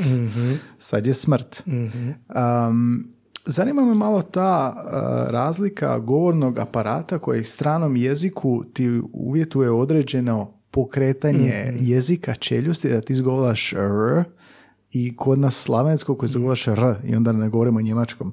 Um, što je tu uh, preduvjet da se nešto što si cijeli život navikao govoriti 20-30 godina da govoriš r, da odjednom ti uspiješ kroz, ajde recimo 5-6 godina doći do tog r. Što se, što se u govornom aparatu tu uh, mijenja i možeš malo nešto reći o tom procesu? Pa, probat, mislim, zadimljuju me kao prvo tvoja pitanja koja Da, su, ono, pogađaju. Zapravo na jednostavnim pitanjima pogađaš bit koja otvara nekoliko problema i onda mene stvara, e, stavlja u problem kao s koje strane da krenem odgovarati na ovo pitanje, e, s koje strane znam nešto o tom pitanju, jel, jel znam i sa jedne strane nešto o tom pitanju. I pazi, Čomski sluša. E, Čomski sluša, znaš šta, super da si ga dobio. Ovaj, i, ali, ajmo ovak, kao ono prvo što mi je super kod tvog pitanja, da si baš izabrao R. Ok, ti si njega izabrao na temelju ovog pitanja, ali vjerojatno na temelju čovjeka s kojim, e, koji ti je došao Pa da, u ali podcast. Ali, općenito, mogu si izabrati neki drugi glas, a nisi. A zašto je R zanimljiv? Zanimljivo je da taj R, koliko ima tih različitih R-ova u različitim jezicima Mm. svijeta, od ovog njemačkog koji je skroz tražnji od traga kod uvole, Mm. pa do ovih naših vrh jezičnih vibranata, pa do ovih približnika gdje samo jezik malo približi gore. Svi ljudi, bez obzira jel bili jezičari ili lingvisti ili ne, će prepoznati da su to sve neki, neki rotički glasovi, neki r-ovi. A oni totalno različito zvuče, Da, da, da. nemaju veze jedan s drugim. A uzmeš dva glasa koja su, um, ne znam, uh, uh, puno, puno sličnija, nekad se mogu ljudi zabuniti je li to taj glas ili neki drugi, recimo s i š ili ne znam šta. Da, da. Dakle, r-ovi su jako različiti, ali svi kuže da su to zapravo neki oblici r I sad to govori o tome koliko je to zapravo problematičan glas i jezično, u š- za što ja nisam baš neki stručnjak, ali govorno. E sad to ti pitaš e, pitanje koje zapravo nas učelju jezika i govora, pa ja zato obigravam oko toga ko, ko vruće kaže. E, jer ovoga, bojim se ući u ono područje u koje baš ne znam puno. Uvijek je to zanimljivo na tim preklapanjima. Zato je tangentno, da, sve je tangentno. Da, te, ta preklapanja disciplina su zapravo ona kad e, imaš ono preklato kao ona dva susjeda koja se ne podnose i onda kao jedan drugome na, na rub dvorišta bacaju smeće i onda to smeće trune tu negdje, negdje između, znaš, niko neće tu ulaziti. A u znanosti je najzanimljivije to tu gdje trune. Imovinsko to, to, to, to, imovinsko pravni su u znanosti najbolje. E sad da se ja ne izlačim dalje ko na ispitu. Znači ovak, Uh, taj naš R je jako problematičan, nije, ne, bi, nema, ne bi jednako problema neko imao predsa našeg R na englesko R, američko R, kao što neki Amerikanac ima preći na naš R. Zašto? Ne kažem time da je vrijednije, ja samo kažem da je aerodinamički je puno zahtjevnije. Znači ono što ti moraš napraviti s vrhom jezika, taj vrh jezika kod R, znači nije, e, mi nismo, ovo kad dirnemo ovo iza zuba, kad izgovorimo vrhom jezika pa dirnemo iza zuba, ovo R, R, R, to nije zahvaljujući kontrakciji mišića, nego upravo suprotno. Opuštenost vrha jezika i napetost stražnjeg dijela jezika stvara takve uvjete da zrak koji klizi preko tog vrha zavibrira tim vrhom i on počne lupat o taj alveolarni greben, taj greben iza, iza zuba. I to je jako teško postići. Jako teško je postići čvrstoću od traga, a opuštenost napred. I kad ti nekome skreneš pozornost na to, ono kad skreneš pozornost na bilo što, čovjek se prirodno ukoči. Znači, prirodno bude čvršći, prirodno bude napeti u tom dijelu na što ga ti upozoriš da treba kontrolirati. Jer svaka kontrola se može bazirati na nekoliko razina. Jedna od osnovnih je da jače kontroliramo pomake mišića, a to rezultira napetošću. Mhm. I čim smo to napravili, otežali smo čovjeku učenje hrvatskog R. Tek kad se on dovoljno izvježba u tome, on će ga, bit će dovoljno opušten napred i moće ga proizvesti. Mhm. S druge strane, kad, kad čovjek proizvodi američki R, on se zapravo podigne se jezik samo prema negdje sredini govornog prolaza, to se inače zove približnik, grozno, mhm. ali tak se zove. približnik. I, približnik. I, ovaj, i samo pro, provede zrak kroz to. I po tome je taj R američki vrlo sličan nekakvim vokalima, nekakvim jovima i mhm, to. Mhm. A zapravo naš je jako, jako problematičan. E sad, kad se jedan upegla od njih, kad on bude ono baš izbrušen do kraja i mi na njega naviknemo, to je jako teško ispraviti, zato što se ti obrazci za automatizirano ponavljanje jako dobro upeglavaju u kombinaciji malog mozga i kore mozga. I to da bi se izvježbalo drugačije, treba jako puno napora i jako kontrole. Zato, što, zato je uvijek ono, sam zadivljen onim ljudima koji u relativno kasnoj dobi zapravo počnu jako dobro govoriti na nekom stranom jeziku, jer već imaju upeglane svoje obrazce i protiv tih obrazaca je teško, jer ti obrazci su zapravo kao, kao tračnice tramvajske pruge kad vozimo biciklom. Ako se približimo tom obrazcu, onda upadnemo unutra u tu tračnicu i gotovi. ja jesam dva, tri puta je, i pao. to znaju. točno si pogodio, točno sam shvatio šta misliš. e, tako je. A ako si daleko, to znači da griješiš. A moraš se približiti blizu da bi izvukao negdje, ali onda moraš jako dobro kontrolirati. I što ih više imaš, tih varijanata R na blizu, znači što se više ekipe vozi oko tračnica, veća je vjerojatnost da će da, jedan da, od njih upast unutra i ostati klizat po toj. I teško se osloboditi tih tračnica. Jako mi se sviđa tvoja analogija i jako zorno pridočavaš to. A onda se moraš i diviti ovoga bilingvalnoj djeci koji su mm. ovoga, recimo i njegova kćer, što je bilo, ona je s mamom priča nu, refleksno hrvatski, s njim priča refleksno američki engleski. I ona, znači to što si ti ispričao, ona može u istoj prostoriji gledajući dvoje ljudi napraviti odmah. Znači, u milisekundi. Da, i ključ je onda ta plastičnost mozga, vjerojatno mlađe, mlađe djece, jel da? Tako je, tako je. Da, da, da, to je upravo taj termin plastičnost mozga. Pokazalo se da mozak plastičan ono praktički cijeli život, ali za ove neke stvari o kojima si ti sad govorio, upravo ovo što si ti rekao, to je ključno do određene dobi, nakon toga je puno teže ispeglati te govorne obrazce na različite načine. A šta je razlog za to? Je li to onda, ako nije plastičnost, šta je, razlog? Je, je, je, to, je... to baš ti to sve, nemam tu šta dodati, to je to što si rekao. Ja. Plastičnost mozga koja je ključna i ona nakon nekog vremena, mozak je plastičan cijeli život, ali se mijenja priroda njegove plastičnosti i njegova mhm, mhm. kao otvorenost za ove procese, pogotovo mhm. govorne. I ako se djecu izlaže govoru, a ne jezičnom poučavanju u, u mlađoj dobi, onda su to rezultati ono fascinantni. Upravo ovo što ti kažeš, u milisekundi se to dijete prebaci iz jednog koda u drugi s obzirom na komunikacijsku situaciju. Mislim, to je toliko zadivljujuće kad se prati proces govora, da jednostavno to možemo se samo tome diviti. Da, nevjerojatno mi je to. Uh, pada mi sad na pamet, um, recimo ovi zubni aparatići, ne znam proteza, je li proteza zubalo ili je proteza ovi, uh, ne, aparatiće? Kao. Ja zapravo baš i nisam, iako sam e, zajedno sa kolegom, a, ja, pazi ovo, zajedno sa kolegom koji se preziva Badel, sam objavio rad o tome. Znači, mi smo bili likeri Badel u radu koji... Pa nemoj me, me zezati da je ovo stvarno. Je, je, to je stvarno. to su pitali i autori ča- i, i ovi u časopisu kad smo poslali. Liker i badel, pa ne, dobro, ne slušam dalje. Uglavnom, liker i badel, odnosno badel i liker, pardon, ja sad tu stavim sebe, e, kolega je bio glavni autor i on je zapravo, e, ja sam samo pomogao u akustičkoj analizi tog zvuka, on je znao sa pacijentima i sve, on je inače sa stomatološkog fakulteta vrhunski stručnjak, citiran, i, i poštovan u svijetu, E, ja se sad malo jeli, šalim, ali ono što smo radili zapravo taj zvuk e, i, i govor prilagođavanje na, na protezu.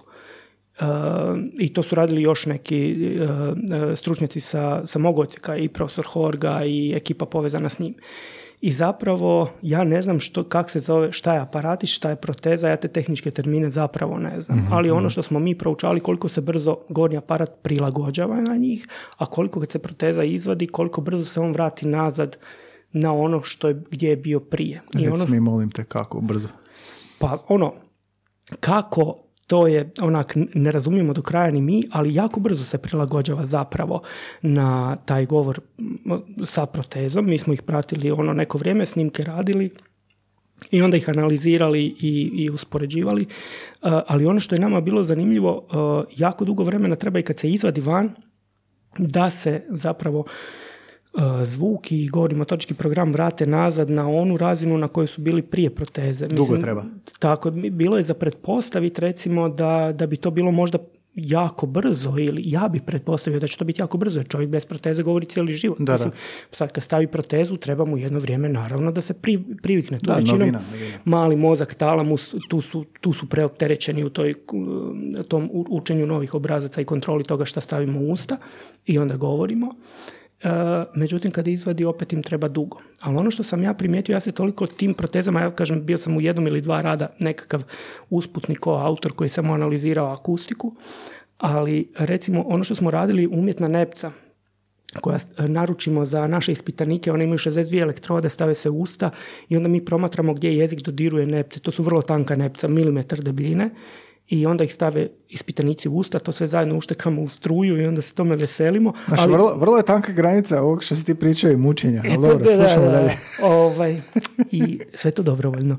E, ovaj, I onda smo vidjeli da, što je meni bilo jako zadivljujuće, ja sam to počeo raditi 2005.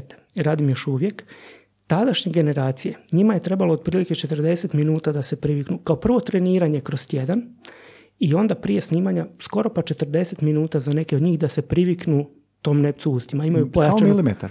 samo milimetar debljine. Dakle, imaju pojačanu salivaciju, nerazumljiv govor, e, sporiji tempo i tako dalje. Međutim, novije generacije, zadnje sam snimao 2018. Njima uopće nije trebalo treniranje kroz tjedan i bili su prila- prilagodljivi su bili za snimanje već za 10 minuta nošenja nepca. Zašto? Nemam pojma. Dakle, s- sva istraživanja govore da današnja djeca manje govore, Da. manje komuniciraju većinom tekstualno ili komuniciraju u vrlo kratkim porukama ili tak dalje. I sve bi ukazivalo na to da će onda i njihov govorni motorički program i govorni aparat zapravo biti manje spretan. Ja sam koristio isti materijal za uvježbavanje, Nepce u načelu je od različitih proizvođača u svijetu, ali zapravo se proizvodi po istim specifikacijama. Ne mogu objasniti to. Čekaj, čekaj. Znači, manje govore, ali to im je lakše se, za prilagodbu. Izgleda. Dakle, manje treniraju, ajmo to tako reći. To je kao da sportaš manje trenira, a postaje sve bolji i bolji. Da, da, da. Malo mi je suprotno logici, ali dobro, dobro, zanimljivo zapravo, da, kako ovoga... Jel tu ta mikromotorika koju oni vježbaju kroz prste, kroz tipkanje, kroz... eh, Ali pokazalo se već u nekoliko primjera da ta mikromotorika u govoru, iako je cijeli, cijeli organizam ima, dijeli iste nekakve biomehaničke principe, Eh, pa onda i govor, kao i mm, ne znam, kretanje ruke, dijele iste. Međutim, postoje ipak neke razlike. Jedna od razlika je da jezik nema skelet. Uh, nema kostur. I zapravo je to onda ono što se zove mišićni hidrostat. To je kao hobotnica, recimo, Mhm, kao slonova surla. Mišićni hidrostati su vrlo rijetki u prirodi i zapravo se jezik ima mogućnost ponašati drugačije. I zato ga je teško kontrolirati mozgovno. I zato mi koristimo ogromne resurse da iskontroliramo jezik dok govorimo. I zbog toga mi je lagano neobjašnjivo, jer ako ti ne treniraš jezik kroz govor, gotovo da nema, ono što mi za sad znamo u znanosti, gotovo da nema načina da ga se istrenira, da on bude spretan u govoru na neki drugi način. Možeš ga dotjerati do određene razine spremnosti čistim biomehaničkim vježbama, ali zapravo da bi on u govoru do kraja bio spretan, može ga trenirati govorom. Ako ga oni ne treniraju, ili smo mi u zabludi o to, u tome koliko oni govore i koliko su govorno vješti. A ja mislim da nismo. Mislim da dobar dio istraživanja Mhm. govori da malo manje koriste jeli, Da, vrednote govornog To je jezika, sigurno, ajmo da. to tako reći. Ko neka anomalija da, da ispada da ti e, što manje onda koristiš jezik, da je on nekako premivalno, biološki spremniji na prilagodbu. Da, ja bi se bojao to zaključivati. Drago mi je da si ti to rekao. Da, me je briga, pa. Drago mi je da si ti to rekao jer, e, mislim, ono, moguće je takav zaključak izvesti, ali teško je, jeli, i ti, ti dok si izgovarao nije da baš vjeruješ u to. Da, da, da, ali ne, ono, čisto razmišljam kako je moguće, da. Da, da, da, ne, ne znam, mo- možda je to samo dio moje e, ono, pogreške observacije, ali mislim, dosta se već ispitanika protjeralo kroz, kroz te moje eksperimente i svi ukazuju na ovo, tako da mi je to zanimljivo. Pa sam to samo htio povezati s ovim tvojim Da, da, pitanjem, da. kako mi prilagođavamo. I htio sam time oslikat koliko ja malo o tome znam. Ja znam da brzo, ali ne znam zašto. Ali uzbudljivo je, što ne znaš. Ono, uzbudljivo je ne znati. Je, je. Jel te tjera da, da, da, ono, razmišljaš, da... Ja mislim da je to divota, jer mislim, za, ono, ako se sjećaš ono kako se kao dijete osjećao kad dobiješ neki novi autić i onda unutra ne znaš što, što je i koje je to uzbuđenje dok ga ne rastaviš. Zapravo ti danas jedino na nekim visokim razinama znanosti možeš doći u tu situaciju da si u funkciji početnika. Mi danas u svim situacijama u životu više nismo početnici. Ako ništa, pogledamo bar na internet pa vidimo kako Da, šema da, da. neka radi ili izloženi smo puno toga, svako je stručnjak u nekom području i ima malo prilike biti početnik. A kad ovako naletiš na neki problem, stvarni problem, odušuješ se njima, skoro, ti- skoro ti je žao ono ići rješavati taj problem. Htio bi ostati na Pa da, zna, zato što znatiželja ti je jako zabavno, Je. da. Ko ono kad si odrasta pa rastavljaš kemijsku. Mislim, E, znaš pa kako kemijska izgleda, sve jedno rastavljaš. Možda te iznenadi, Da, pa izleti svejedno. Ovo što si rekao za te aparatiće, e, sad me je palo ovoga, napamet da se ja sjećam studenti, recimo radim sa studentima i znam da stave aparatić, sjećam se scene gdje je osoba nešto izlagala i odjednom ima aparatić, prije nije imala. Da. I izlaže i čujem razliku. Naravno, čuješ razliku i ona se navikava, on se navikava, kogod. A, ali idući put ja više ne osjetim to. Ja idući put kad ga čujem, iduće izlaganje ili idući susret, ja više to ne osjetim, ne osjetim si. Ja sam se prilagodio. I ono kao slušač da sam se isto prilagodio. To me isto, onak, sad sam se tog sjetio da ono, možda zapravo, mislim dobro i ljudi kad govore i otvore usta pa vidiš da ima aparatić pa te možda to poveže, sjetiš se pa onda sad to sve zajedno. A, ali taj slušni dio, ta receptora, Ovo to ti mi je je jako isto. zanimljivo. Mislim, to moram priznati mi nije palo na pamet prilagodba istog slušatelja. Da, koliko da. Mhm. je to sami eksperimentalni bias možda, a koliko je zapravo dobro za komunikaciju. Da, da. To ti je odlična observacija. Nemam pojma zapravo koliko utječe. Znam da ono, uh, ima one, one studije koje pokazuju kad je onak nečiji glas koji nije baš najljepši, kao recimo moj. uh, koji nije baš lijep, kako Što ljudi... jedno- glasu, ono. možeš zagasit Da, James je, Bond glas. Je, je, je. Ovaj, hvala ti. O, ja sam samo pecao pohvalu, Nemam ni, ne idem da, nikuda sa ovom rečenicom. E, ne, nego šta sam htio reći, da vrlo brzo zapravo kad čuješ taj glas, on te možda iznenadi na početku, ali onda nakon toga zapravo se navikneš i percipiraš tu osobu kroz to i očekuješ već to. Dok, e, I onda možda, ne znam, sad nagađam, nemam pojma, je ta karakteristika ti je već postala slika te osobe Da, da, da, i tebe shvaćam. više ne iznenađuje toliko. Ali ovo koliko se slušatelj, odnosno slušač prilagodi tom promijenjenom izgovoru, to je vrlo zanimljiva observacija. Ja ne znam da postoji jedna studija o tome. Ništa, želim 10% knjige koje izdaš i tako. dobro. Da, da, da, ja sve bilježim ovdje. Um, sjećam se kad, i to mi se i dalje događa, uh, govorio si ono o živčanom impulsu. Često se dogodi da onako nešto uh, hoću reći i onda se predomislim u zadnjem času. i onda imaš onaj ili nešto tako kao otvorio si malo usta da ćeš nešto reći, onda se prilagodiš, izvučeš se iz sranja.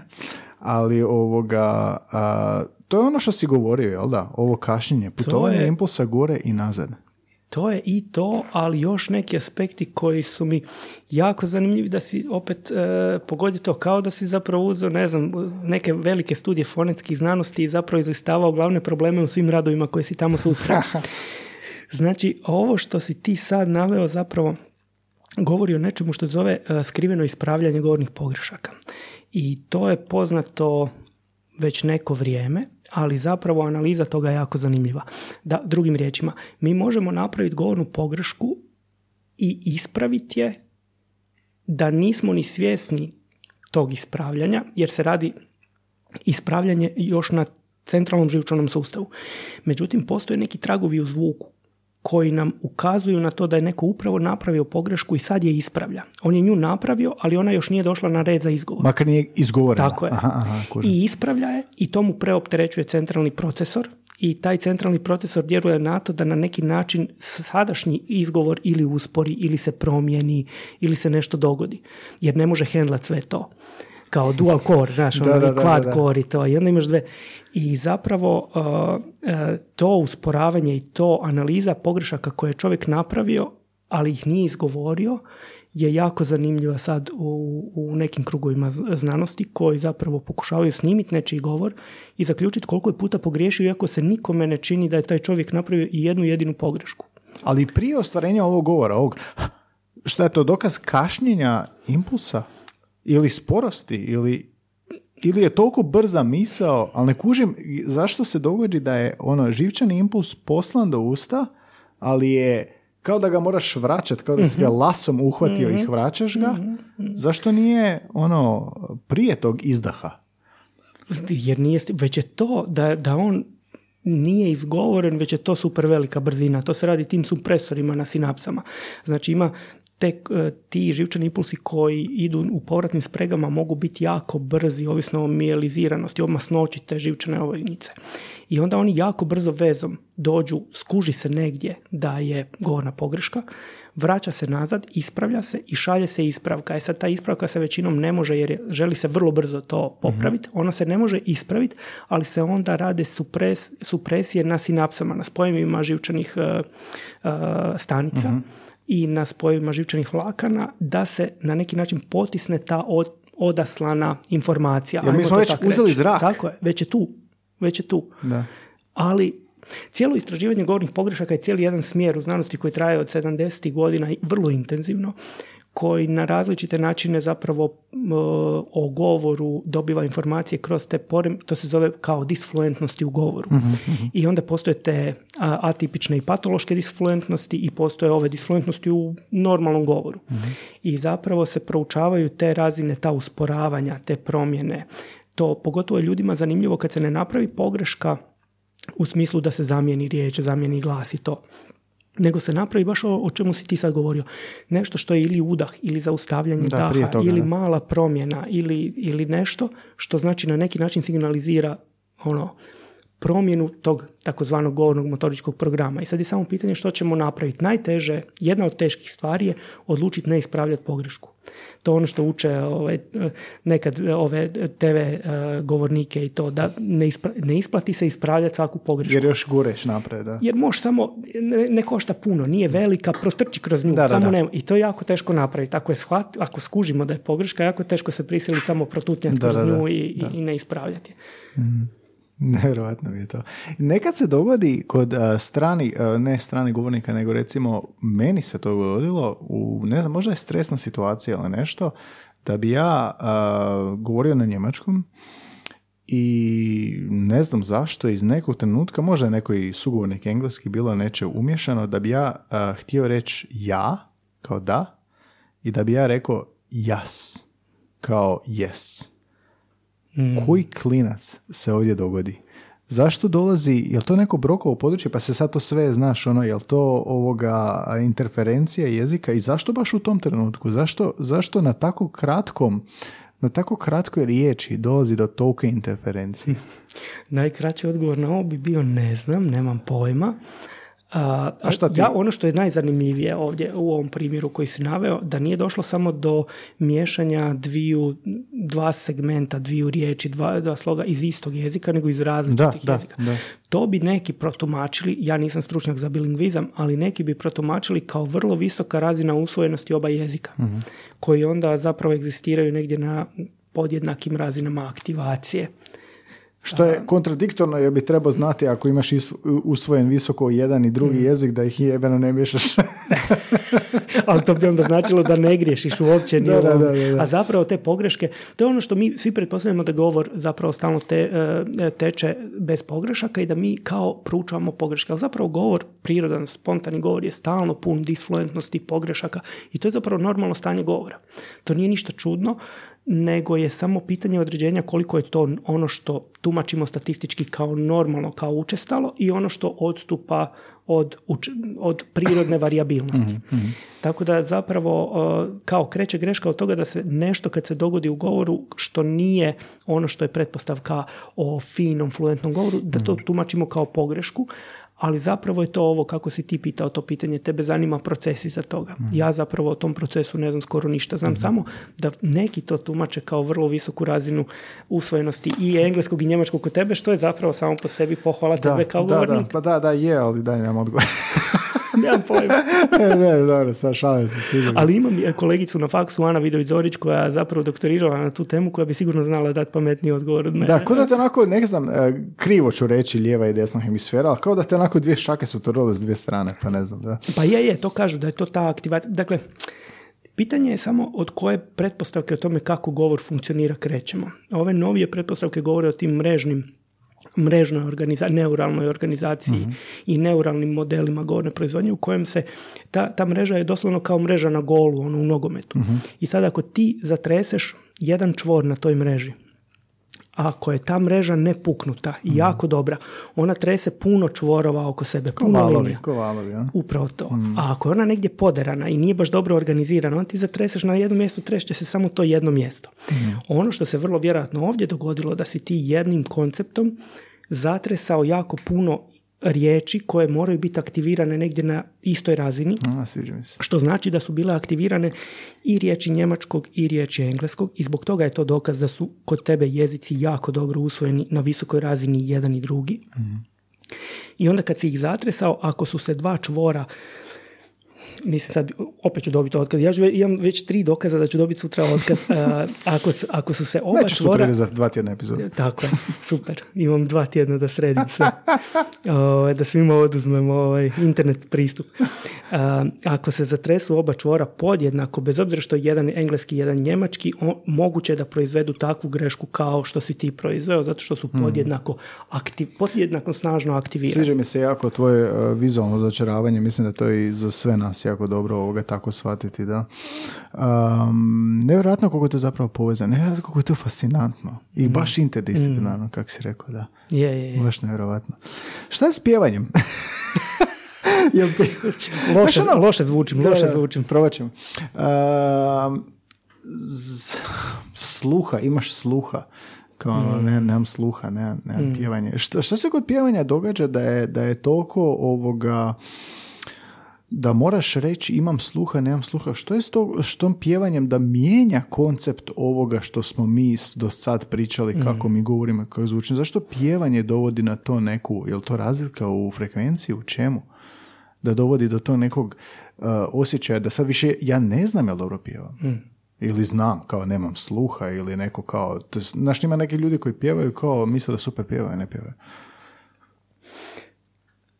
Pjevanje zapravo se aktivira, ako gledamo na razini ono mozga, aktivira iz potpuno drugih i kontrolira na drugačiji način od govora. Da, govor je jako specifičan po tom pitanju u svojoj organizaciji u mozgu, tako da zapravo nama se stalno tijekom studija naglašavalo da, da davalo nam se primjere boje glasa iz pjevanja, ali nam se stalno naglašavalo da mi nismo stručnjaci za pjevanje i da o pjevanju ne znamo ništa, što je zapravo istina. Tako da zapravo to imat sluha za govor, ono kao za jezike da, da. i imati sluha za pjevanje zapravo podrazumijeva potpuno različite stvari. Ono što se meni nekako čini, ali to je ovak mm, observacija, da zapravo ovi koji su jako dobri u govorenju, čini mi se da su možda osjetljiviji na boju i promjene boje u zvuku, a ovi koji su jako dobri u pjevanju osjetljiviji na promjene preciznog tona. E, ovi koji su dobri u govoru su jako dobri sa naglim manipuliranjem promjene zvuka na, na vrlo kratkim sekvencama, velikim promjenama u sastavu i u sastavu recimo šum, harmoničnost. Mi to možemo raditi u milisekundi, mhm. dakle pređeš iz M u T, to su ogromne promjene u zvuku u vrlo kratku 50 milisekundi, a ono na, na čemu ovi koji su u pjevanju jako dobri, oni rade te klizne, glatke promjene koje traju u vremenu. To ne znači da ne mogu jedni drugi napraviti ovo drugo. Samo mi se to čini da su neke razlike i to mi se čini da je to neki razlog zbog kojeg ja ne znam ovo drugo, ovo pjevanje. Znači, ne znam, e, kontrol, ja znam manifestaciju, znam to mjeriti, e, ti osnovni tonovi, pa to, ali zapravo objasniti kako, to, kako se dobar sluh realizira u proizvodnji onda pjevanja i to, zapravo ne znam, ali znam da ima ovih ljudi koji zapravo tumače da svako zna pjevat. To ne znam gdje je to zapravo utemeljeno, ne znam, možda ti nešto znaš tome. Da svako zapravo ima sluha do određene razine i da nisu svi recimo ko ja. Ja sam odrastao u uvjerenju da ja imam jako malo sluha i da užasno pjevam i da to užasno zvuči i onda ja baš i ne pjevam. Ali je zanimljivo recimo da kad se ovako pojačano slušam, kao recimo sad kroz svoje slušalice, mhm ili kad uđem u kupaonicu koja je ono u pločicama pa se uđe u tuš pa ima onaj da, čošak. Onda odjednom čovjek zapravo stvarno kad pusti glas, taj glas bolje zvuči. Zato pjevamo po tušu. Tako je. I to je zapravo... A, a, I na mikrofonu. A to, na karaokama. upravo to. to e, na karaokama ne znam baš. Ja sam imao jedan ili dva fijaska koja ne želim ponoviti.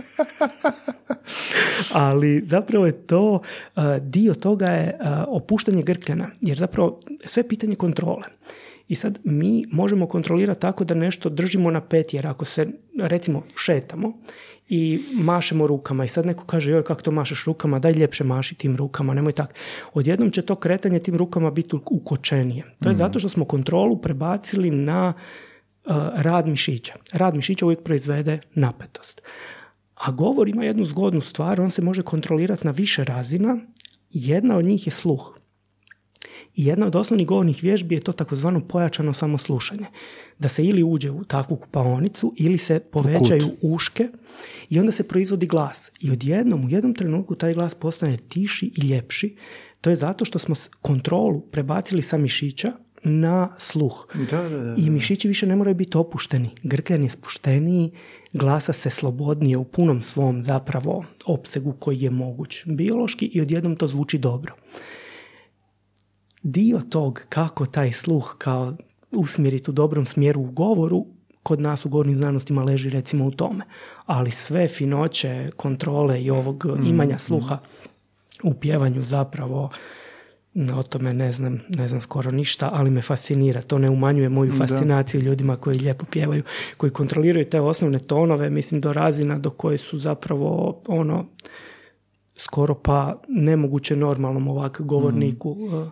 A što se događa sa tim govornim aparatom koje smo sve spominjali na početku kod pjevanja? Znači li to sve što si opisivao od mozga, grkljana, glasnica, ošita, je li to sve isto ili je kod pjevanja moguće da dolazimo do nekih pokreta koji, koji su neopisivi, koji, neopisivi nego su različiti od govora? Mm. Na svakoj razini je različito. Znači od mozga disanje, kontrole disanja, puno su amplitude već, bolje se, finije se mora kontrolirati uh, odnos zraka. Recimo ti sad, kad mi udahnemo u govoru i krenem govorit, ja u biti se zaustavim na neutralnom položaju pluća, uopće ne istiskujem sav zrak u pravilu, osim ako ne govorim ono koje je sventura, pa govorim do kraja svoje intonacijske mm I zapravo ostavim puno zraka u plućima, onda opet malo udišem, to je relativno plitko disanje, otprilike trošimo litru zraka svaki udah izdah u, u govoru, ne više. Međutim, pjevanje zahtjeva kontrolu od udaha u kojem iskoristimo maksimalni kapacitet pluća, pa onda sve do ono manjih kapaciteta koji, u kojima ostane puno manje zraka i zahtijevaju puno veću kontrolu nad cijelim tim opsegom. Naravno da oni isto ne koriste cijeli opseg jer to nije zapravo do kraja uvijek uput, nije, nije dobra uputa, ali zapravo koriste puno veće zapravo kapacitete zvuka. To je na, na razini pluća. Grkljan koriste na definitivno puno finiji načine zato što manipuliraju osnovnim tonom od nekakvih ispod 20 Hz najniži zabilježeni do ja ne znam koliko sam zadnje čitao da je, da je najviše zabilježeni e, osnovni ton kod pjevača. Mhm, to, mhm. se, to je u kilohertznom području definitivno. Ne sjećam se točno broja a u govoru, mislim, mi vrtimo se, evo, ti se vrtiš niže oko 100, is, možda dijelom ispod 100, ja se vrtim iznad 100 uh, i, i to je to, 20, 30, 50 Hz gore dolje. Koji je prosječni ono ljudski Pa prosječni je muški oko, oko ajmo pojednostaviti ono 100 Hz, ženski oko 220, dječji oko 350. Ali od do u ljudskom životu je? O, od do u govoru zapravo uh, je Kažu neki da su ovi niski ba- basevi, recimo ovi glumački basevi naših starih bardova i to, bardova, uh, recimo 50 do 80 Hz, to je jako nisko, to trese prozore. Mi smo imali Zlatka Crnkovića kad nam je znao doći nekad na faks, uh, dok sam ja studirao još ono u 14. stoljeću. Uh, i onda, Crnković ti došao. Da, da, da. I, i Tom Kalonza, zapravo ja se sjećam, zapravo ja se ne sjećam Crnkovića, ja se sjećam Tom Kalonze. To je ono govor koji ono zatrese prozor koji je bio, tad nisu bili izo prozori, tad su bili ovi I to od, od drveta. Doslovno to, to, to je ono 80-70 Hz osnovni ton, to je nisko da se gotovo čuju individualne ono vibracije glasnica. A, do, ono nekakvih tih 200, 300, 400 Hz osnovnog tona, prosječnog osnovnog tona kod djece, mhm. do, do, do, oko 400. Međutim, mi naravno da manipuliramo tim osnovnim tonom, naravno da ću ja nekad u nekom intonacijskom obrazcu imati izmjereni 300 Hz, mhm. ako sam afektivno angažiran sad ta afektivna, afektivni sadržaj je potpuno jedna nova tema e, u govoru. Tako da mhm. su to neki rasponi koji su zapravo, kad pogledaš pjevanje, onak, to, to se ni ne spominje, ono kao sakri se koliko je to mali raspon u odnosu na ovaj na pjevanje, jer jednostavno ne zahtijevamo to. Mi trebamo imati samo ton kao materijal koji ćemo onda zapravo manipulirati gore. Nega sam čitao u pripremi za neku epizodu koju nismo nikad snimili klimatske promjene utjecaj na, na jezik.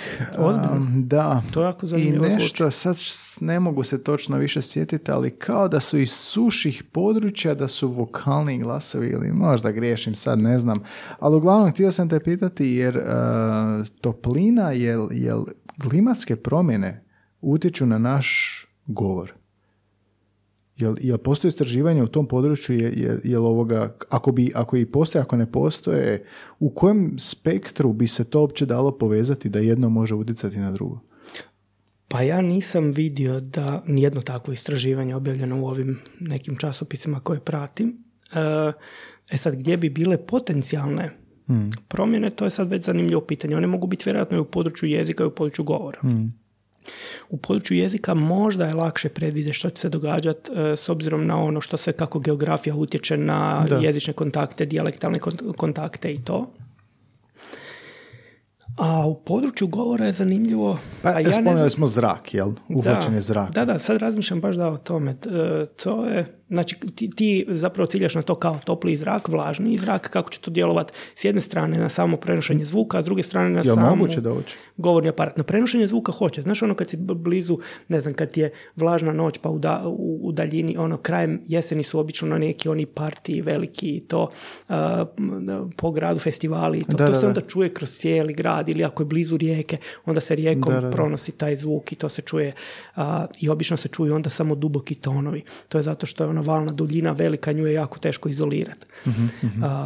tako da, ako ćemo baš natezati ovu teoriju, moguće je da tamo gdje je vlažnije, zvuk se širi bolje, pa je govor tiši, mislim sad stvarno ono da, izvlačim, jer ako se širi bolje, ali to je na maloj udaljenosti zanemariva razlika u, mhm u, u širenju. A kako bi to utjecalo na govorni aparat? Mislim, hidratacija govornog aparata je jako važna. Mi govorom gubimo jako puno vlage i zapravo ovo što si ti osigurao hidrataciju za vrijeme ovog razgovora je jako zapravo obazrivo od tebe i pokazuje uvid u takvo stanje Iako je tehnički dehidrirajuće. Sad, jedva sam izvukao ovu samo daj, samo daj, zaboravi na ovo. sad si mi uništio, sad, sad moram ispočetka.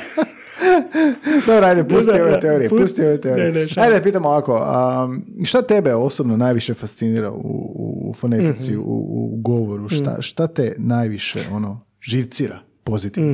Mm. Mene najviše živcira to što mi ne znamo, odnosno ne znamo što je u govoru univerzalno, biomehanički jednako svim ljudima, a što je jezično specifično. Što je ovo u ovome što ja sad govorim? Tako zvuči zahvaljujući tome što sam ja čovjek, a koji dijelovi toga što ja sad govorim je tako što ja govorim baš na hrvatskom. Mi to ne možemo odvojiti. Mi ne znamo, dakle, svi mi imamo jedan ono, biomehaničku zadan, zadatost, svi imamo iste organizme. Na te organizme dajemo uh, različite govorne zahtjeve. Hrvatski govornici jedne zahtjeve, engleski govornici, njemački govornici druge zahtjeve. I mi ne možemo razdvojiti što je tu što. Kad bismo to mogli, mogli bi odgovoriti na hrpu pitanja. Mi ne znamo što je u pokretima govornih organa tako, zato što je to ograničenje jednostavno sustava fizičko i ne možemo bolje, ajmo to tako reći. A što je zahvaljujući tome što sam ja baš hrvatski nametnuo na taj mehanizam i taj mehanizam ne može bolje zato što je to baš hrvatski govor, a ne njemački, koji bi možda izbjegao neke manifestacije. I to je zapravo jako teško odvojiti. Zato što je jako teško izjednačiti eksperiment po svim ostalim pitanjima da on ostane samo u tome. A da stvar dodatno zakompliciramo, bilo je veliki jedan projekt koji je proveden u Europi, bile su njemačka djeca, češka djeca, poljska djeca, dobro sad ovo zvuči kao priča iz drugog svjetskog rata, ali nije. Uh, I uh, uh, zapravo to su bila, kako se kaže, kad se ono rodi, uh, dojenčad, Dojenčad, kao da. uh, novorođenčad. Novorođenčad, E, uh, I zapravo istraživali su plač. I oni su htjeli vidjeti, uh, imali plač fonološke obraste, dakle mogu li se izdvojiti dijelovi koje djeca kombiniraju u plaču da nešto komuniciraju. To je sigurno za istraživače malo naporno za uši. Vjerojatno je bilo užasno. Mislim, djeca mogu to pod 120 decibela, to je zbilja razina koja oštećuje sluh. To nije čudno da neki roditelji zbilja imaju problema Da, s količinom. malo neugodu, da, Tako osjetiš malo tako da te- Ne samo zato što je tvoje dijete, nego i zato što je ono, isto jako glasno. Mm. Uglavnom, istraživali su taj plač i sad između ostalog, oni su našli neke fonološke elemente, ali ono što je bilo jako zanimljivo kao rezultat tog istraživanja, da njemačka djeca plaču na jedan način, češka djeca plaču na drugi način i to dosljedno statistički značajno različito. I sad je pitanje ono koliko Urođeno, da. koliko je to, evo, uređenost, koliko je to zahvaljujući tome što je to slušalo u majčinoj, genotip. uh, majčinoj utrobi iz- bilo izloženo tom jeziku. O, a- majko, pa tu nema kraja, čovječe, u majčinu utrobi, sad si još, pa kako to, da, sad me, da. mene frustrira, ni ne bavim se time. Da, evo, te, te stvari frustriraju neke ljude. Da. Baš je fascinantno ovo. Ne mogu vjerovati koliko sam, e, znaš ono, kreneš sa znatiželjom, a ti si mi se još više razbuktao, da ono zapravo zbog ovih primjera koje si Ajde, baš mi je drago. Drago mi je da nisam, malo sam možda zabrazdio u nekim stvarima, ali Nisi, bilo mi je, nisi, baš je ono, tvoja pitanja su jako poticajna i gađaju u bit stvari. Onda mi je skroz žao ne adresirati možda neke stvari ne, koje ne, si da pitao. pače, da pače, baš mi je ono, iz amaterske perspektive svoje gledam to i ovoga, ti si jako vizualno dobro to dočarao da pokušam shvatiti i da bi na kraju shvatili da ništa ne znam. Upravo to, upravo to. Ali zapravo to nije ono što frustrira, to je ono što oslobađa. Da, Kad ono zapravo da, shvatiš da ništa zapravo ne da. znaš, onda nema veze. Da, da, da.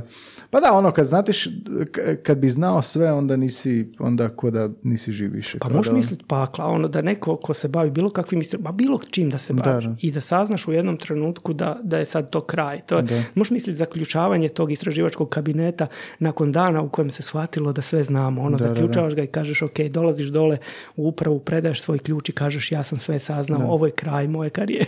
Koliko god je frustrirajuće kad ne znaš, a znaš da možeš saznat, toliko je depresirajuće da zapravo znaš sve. je, Ne, je, ne je. mogu dalje, da. To, to je vjerojatno najgori trenutak. Ako nekad pomisliš i to je vjerojatno krivi trenutak, mi nikad nećemo znati sve ni o čemu tako. I to je bitno za ono i sva zanimanja. I ono kad si profesor i ti i ja sam Da. isto ovoga, da misliš da si, da si dobar profesor, da si odličan profesor, onda si loš. Kad Oh, pomisliš to, onda si, onda si zapravo se zajebao ili kao sad je to naš, sad ja mislim da sam ne znam šta. Točno. Ono, doslovno moraš ući dalje. Tak je, tak je sa svim. Dobra analogija ovdje zapravo s govorom, da. A, imam još dva pitanja za kraj, ali nešto si mi, zvoni mi ovo, osim ba, Badel i Liker, mi zvoni ovo s papigama, što si rekao. Um, Ajmo samo jednostavno pojednostaviti. Imao sam jednu epizodu zašto majmuni ne mogu govoriti.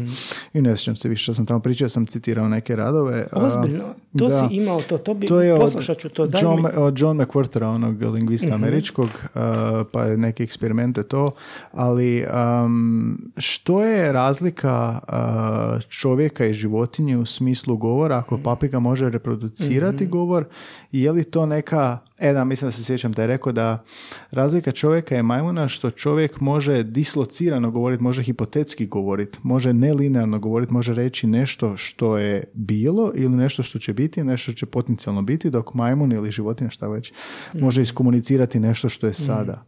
A, jel nas to razlikuje u, i u proizvodnji govora onda? To je e, jedna, dakle, zapravo odgovor na ovo pitanje bi ovisi o tome kako definiramo govor. Ovo objašnjenje iz tog članka je e, takvo zahvaljujući tome što se govor definira preko jezika. Ali ako probamo govor definirati bez jezika, Da, jer- ja stalno razmišljam jezično na Znam, govor. da, jer se, to, to je Da, tvoja da, struka da, da. i to je, to je prirodno i e, teško se oslo... jedino mi fonečari se želimo toga osloboditi. Ali zašto se želimo? Ne zato što mi kao ne želimo se povezati, nego Da bi dobili odgovor. u, e, upravo to, da bi vidjeli, jer zapravo postoje slojevi govora koji nisu jezični. Boja glasa je Mhm. sloj govora, ali zapravo nema veze sa jezičnim e, e, materijalom. E sad, ako probamo definirati govor malo drugačije, bez jezika, onda ćemo uletiti u velike probleme, međutim ti problemi će nam biti jako izazovni za odgovor na ovo pitanje. Neću dugo obećajem. e, Može, može.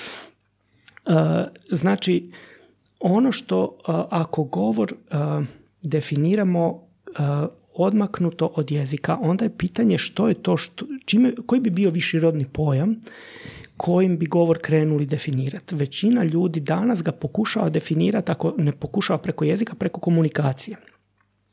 I da je, uh, i o- o- ti ljudi, dobar dio tih ljudi smatra da je jezik tu da kreira stvarnost oko nas, a ne da komuniciramo primarno s njim a govor je tu kao jedno od sredstava kojima komuniciramo između ostalog jezične znakove, ali i druge. E sad, kakva ta komunikacija mora biti? Koje je ključno obilježje te komunikacije koja razvaja govor od neke druge? Jer recimo, ono, šta ja znam, staviš neki parfem, to je isto komunikacija. Da.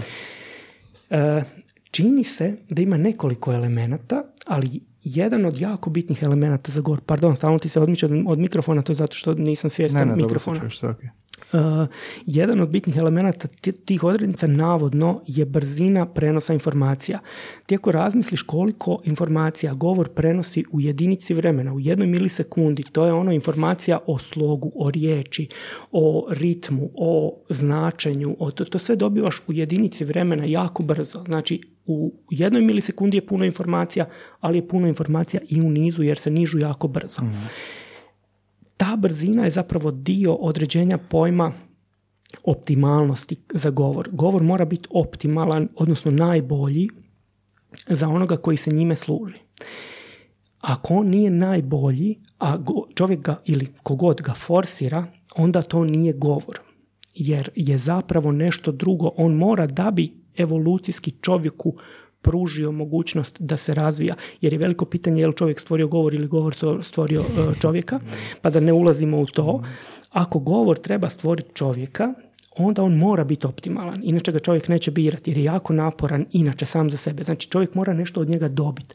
Mora dobiti veliki informacijski rezultat razmjene, mora dobiti veliku komunikacijsku vrijednost, mora dobiti dakle niz, niz stvari. Između ostalog mora dobiti ono što je a, što se zove kreiranje novih uzoraka na temelju vrlo ograničenog broja inputa. Dakle, ti dijete naučiš da kaže, ajmo ovako, uzmimo papigu i dijete. Dijete naučiš da kaže dobro jutro i papigu naučiš da kaže dobro jutro. Uh, dijete će trebati jako dugo da nauči dobro jutro i papiga će trebati jako dobro da nauči dobro jutro. Međutim, ajmo razmisliti sa strane papige. Mi ćemo se diviti toj papi, papigi, svi ćemo pljeskati. Ali šta papiga ima od tog dobro jutro? Jel ona može na temelju tog dobro jutro početi u jednom trenutku kad nauči i dobro jutro i dobra večer i ne znam šta? Jel može ona kreirati nove izraze sama uh, za sebe bez da se njoj da neki novi input? Ne može, ona ne dobiva ništa. Ona je jadna izgubila pola života da nauči dobro jutro i to joj ne znači ništa. A ljudsko dijete, dakle dijete uh, je naučilo dobro jutro, naučit će dobra večer, naučit će još svašta, ali u jednom trenutku će početi samo kreirati nove uzorke i nove govorne varijante. Ono u jednom trenutku postaje sociolingvistički uh, nezavisan identitet, funkcionira su. To ne može ni jedna životinja za sad za koju znamo. I ja mislim da je to odrednica Zvuči dobro. da. ljudskog govora. Uh, ovo je nadgradnja, ovo o čemu si govorio, nadgradnja koja je onda jezična i lingvistička, koja je jako vrijedna nadgradnja, ali ako napravimo ovu vježbu da probamo govor odvojiti od jezika, onda mislim da, je ovo. Da, da, mislim da se to dobro objasnio, da, shvaćam. A druga, druga priča, samo da kratko, ako e, je pitanje što još odvaja govor onda od ove. I jedna od bitnih stvari je, recimo, da ti pustiš nekog iz nekakvog dalekog kineskog sela koji govori nekim narječjem mandarinskog i dovedeš ga u Hrvatsku, on možda nikad nije izašao iz tog svog sela. I on čuje e, bager, zvuk veslanja i hrvatskog govornika kako nešto izgovara na plaži, on će bez greške reći koja od ta tri zvuka je ljudski govor, iako ne razumije. Ode u Južnu Ameriku, čuje rušenje kamenja, čuje majmune kako urliču, čuje papige, on će bez greške reći ovo je ljudski govor, a ovo drugo nisu. I sad je pitanje po čemu to ljudi intuitivno znaju. Može biti ovo da imamo Chomsky, jel slušaš još, da, da. imamo urođeno, a može biti da je ljudski govor, percepcijski sustav jako osjetljiv na govorni ritam, na pona- ritmičko ponavljanje određenog uzoraka, a ti uzorci su slog riječi i rečenica. I postoje određeni podaci koji govore kad do mozga dođe zvuk ritma govora, potpuno druge dijelovi mozga preuzmu taj zvuk. To jednostavno se ne obrađuje u istim dijelovima mozga. Obrađuje, onda ključno, ne? to, je, to je ključ. Tako da taj ritam, ono što je problem, da mi taj ritam ne možemo do kraja uhvatiti izmjeriti i reći on je takav, to je ta karakteristika ritma. On je toliko variabilan, ali čovjek kad ga sluša uspije iz te iz variabilnosti izvući onu, onu nit koja je zajednička. A mi zapravo našim sadašnjim znanstvenim postupcima ne možemo izvući tu zajedničku. Bilo je sve dobro do kraja, ali mi ne možemo. ali nevjerojatno, nevjerojatno zapravo, da. Viš ovo je super analogija, da. Ili da li je to urođeno ili da li zapravo ritam, Da, ritam. ritam. I glazba onda vjerojatno je to i osjetimo. Kažu da je za evoluciju govora jako bitan taj bioritam, ne bioritam, nego da je bio bitan ritam, bitan.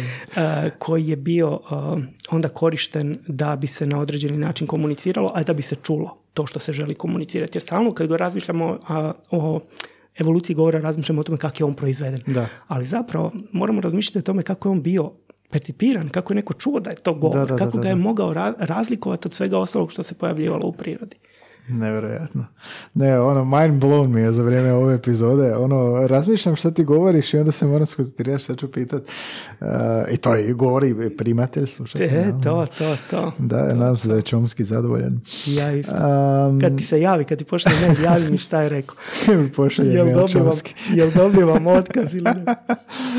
Pa super, ako mu se svidjelo ovoga, dobit ćeš posao kod njega. Tako.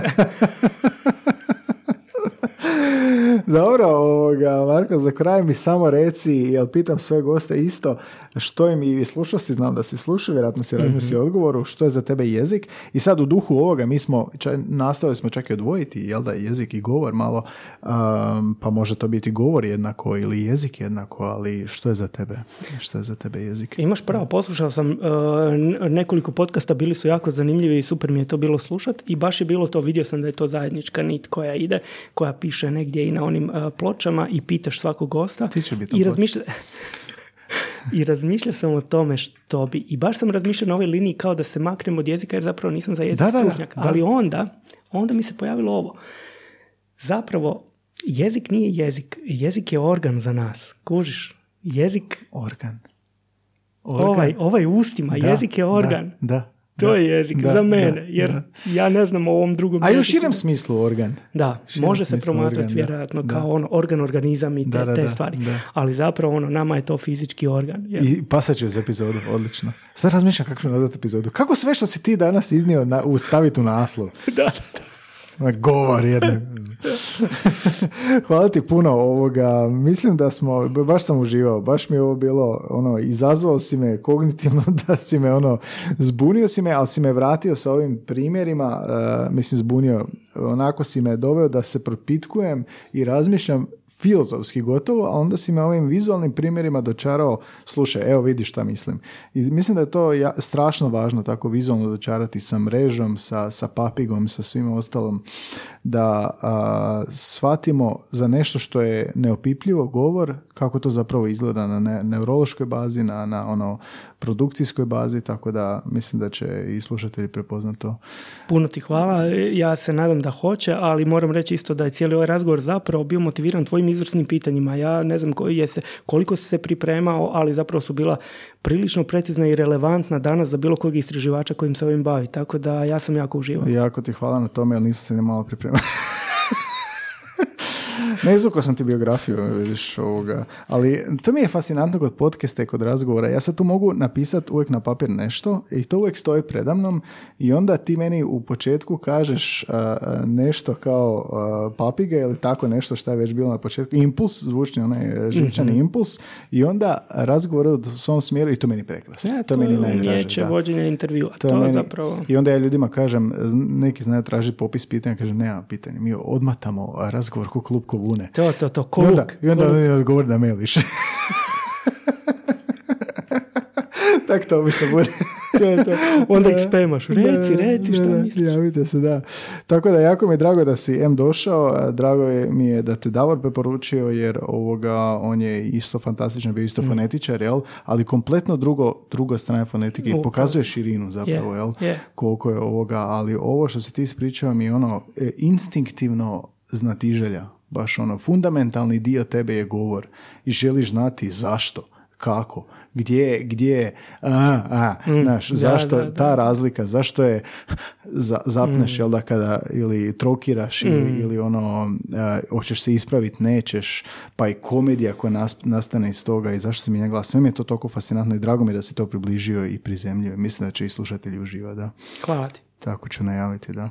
ti je bilo ugodno, ali ti bilo dobro? Izvrsno mi je bilo. Da. Ovo hvala ti mi je bilo e, odgovor zapravo i na to što si rekao, i na to što si me pozvao, i na to kako si dobar intervju organizirao. E, hvala ti puno. A i pivo je okej, okay, jel? Pivo je izvrsno. E, sponzorsko. Potpomoglo je.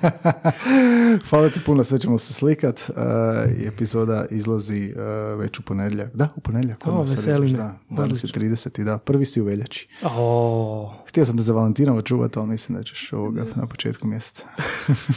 Odlično. Pred otvaranje Valentinova. Otvaranje Valentinova. Hvala ti puno na vremena na gostovanju, a mi se čujemo opet idući ponedjeljak u pet ujutro. Evo ga. Svaka čast. Sat i 40. Uuu, kako je brzo prošlo. Sat i 40. Odličan si s pitanjima. Znaš, ono, jako... Te, treba čovjek koji...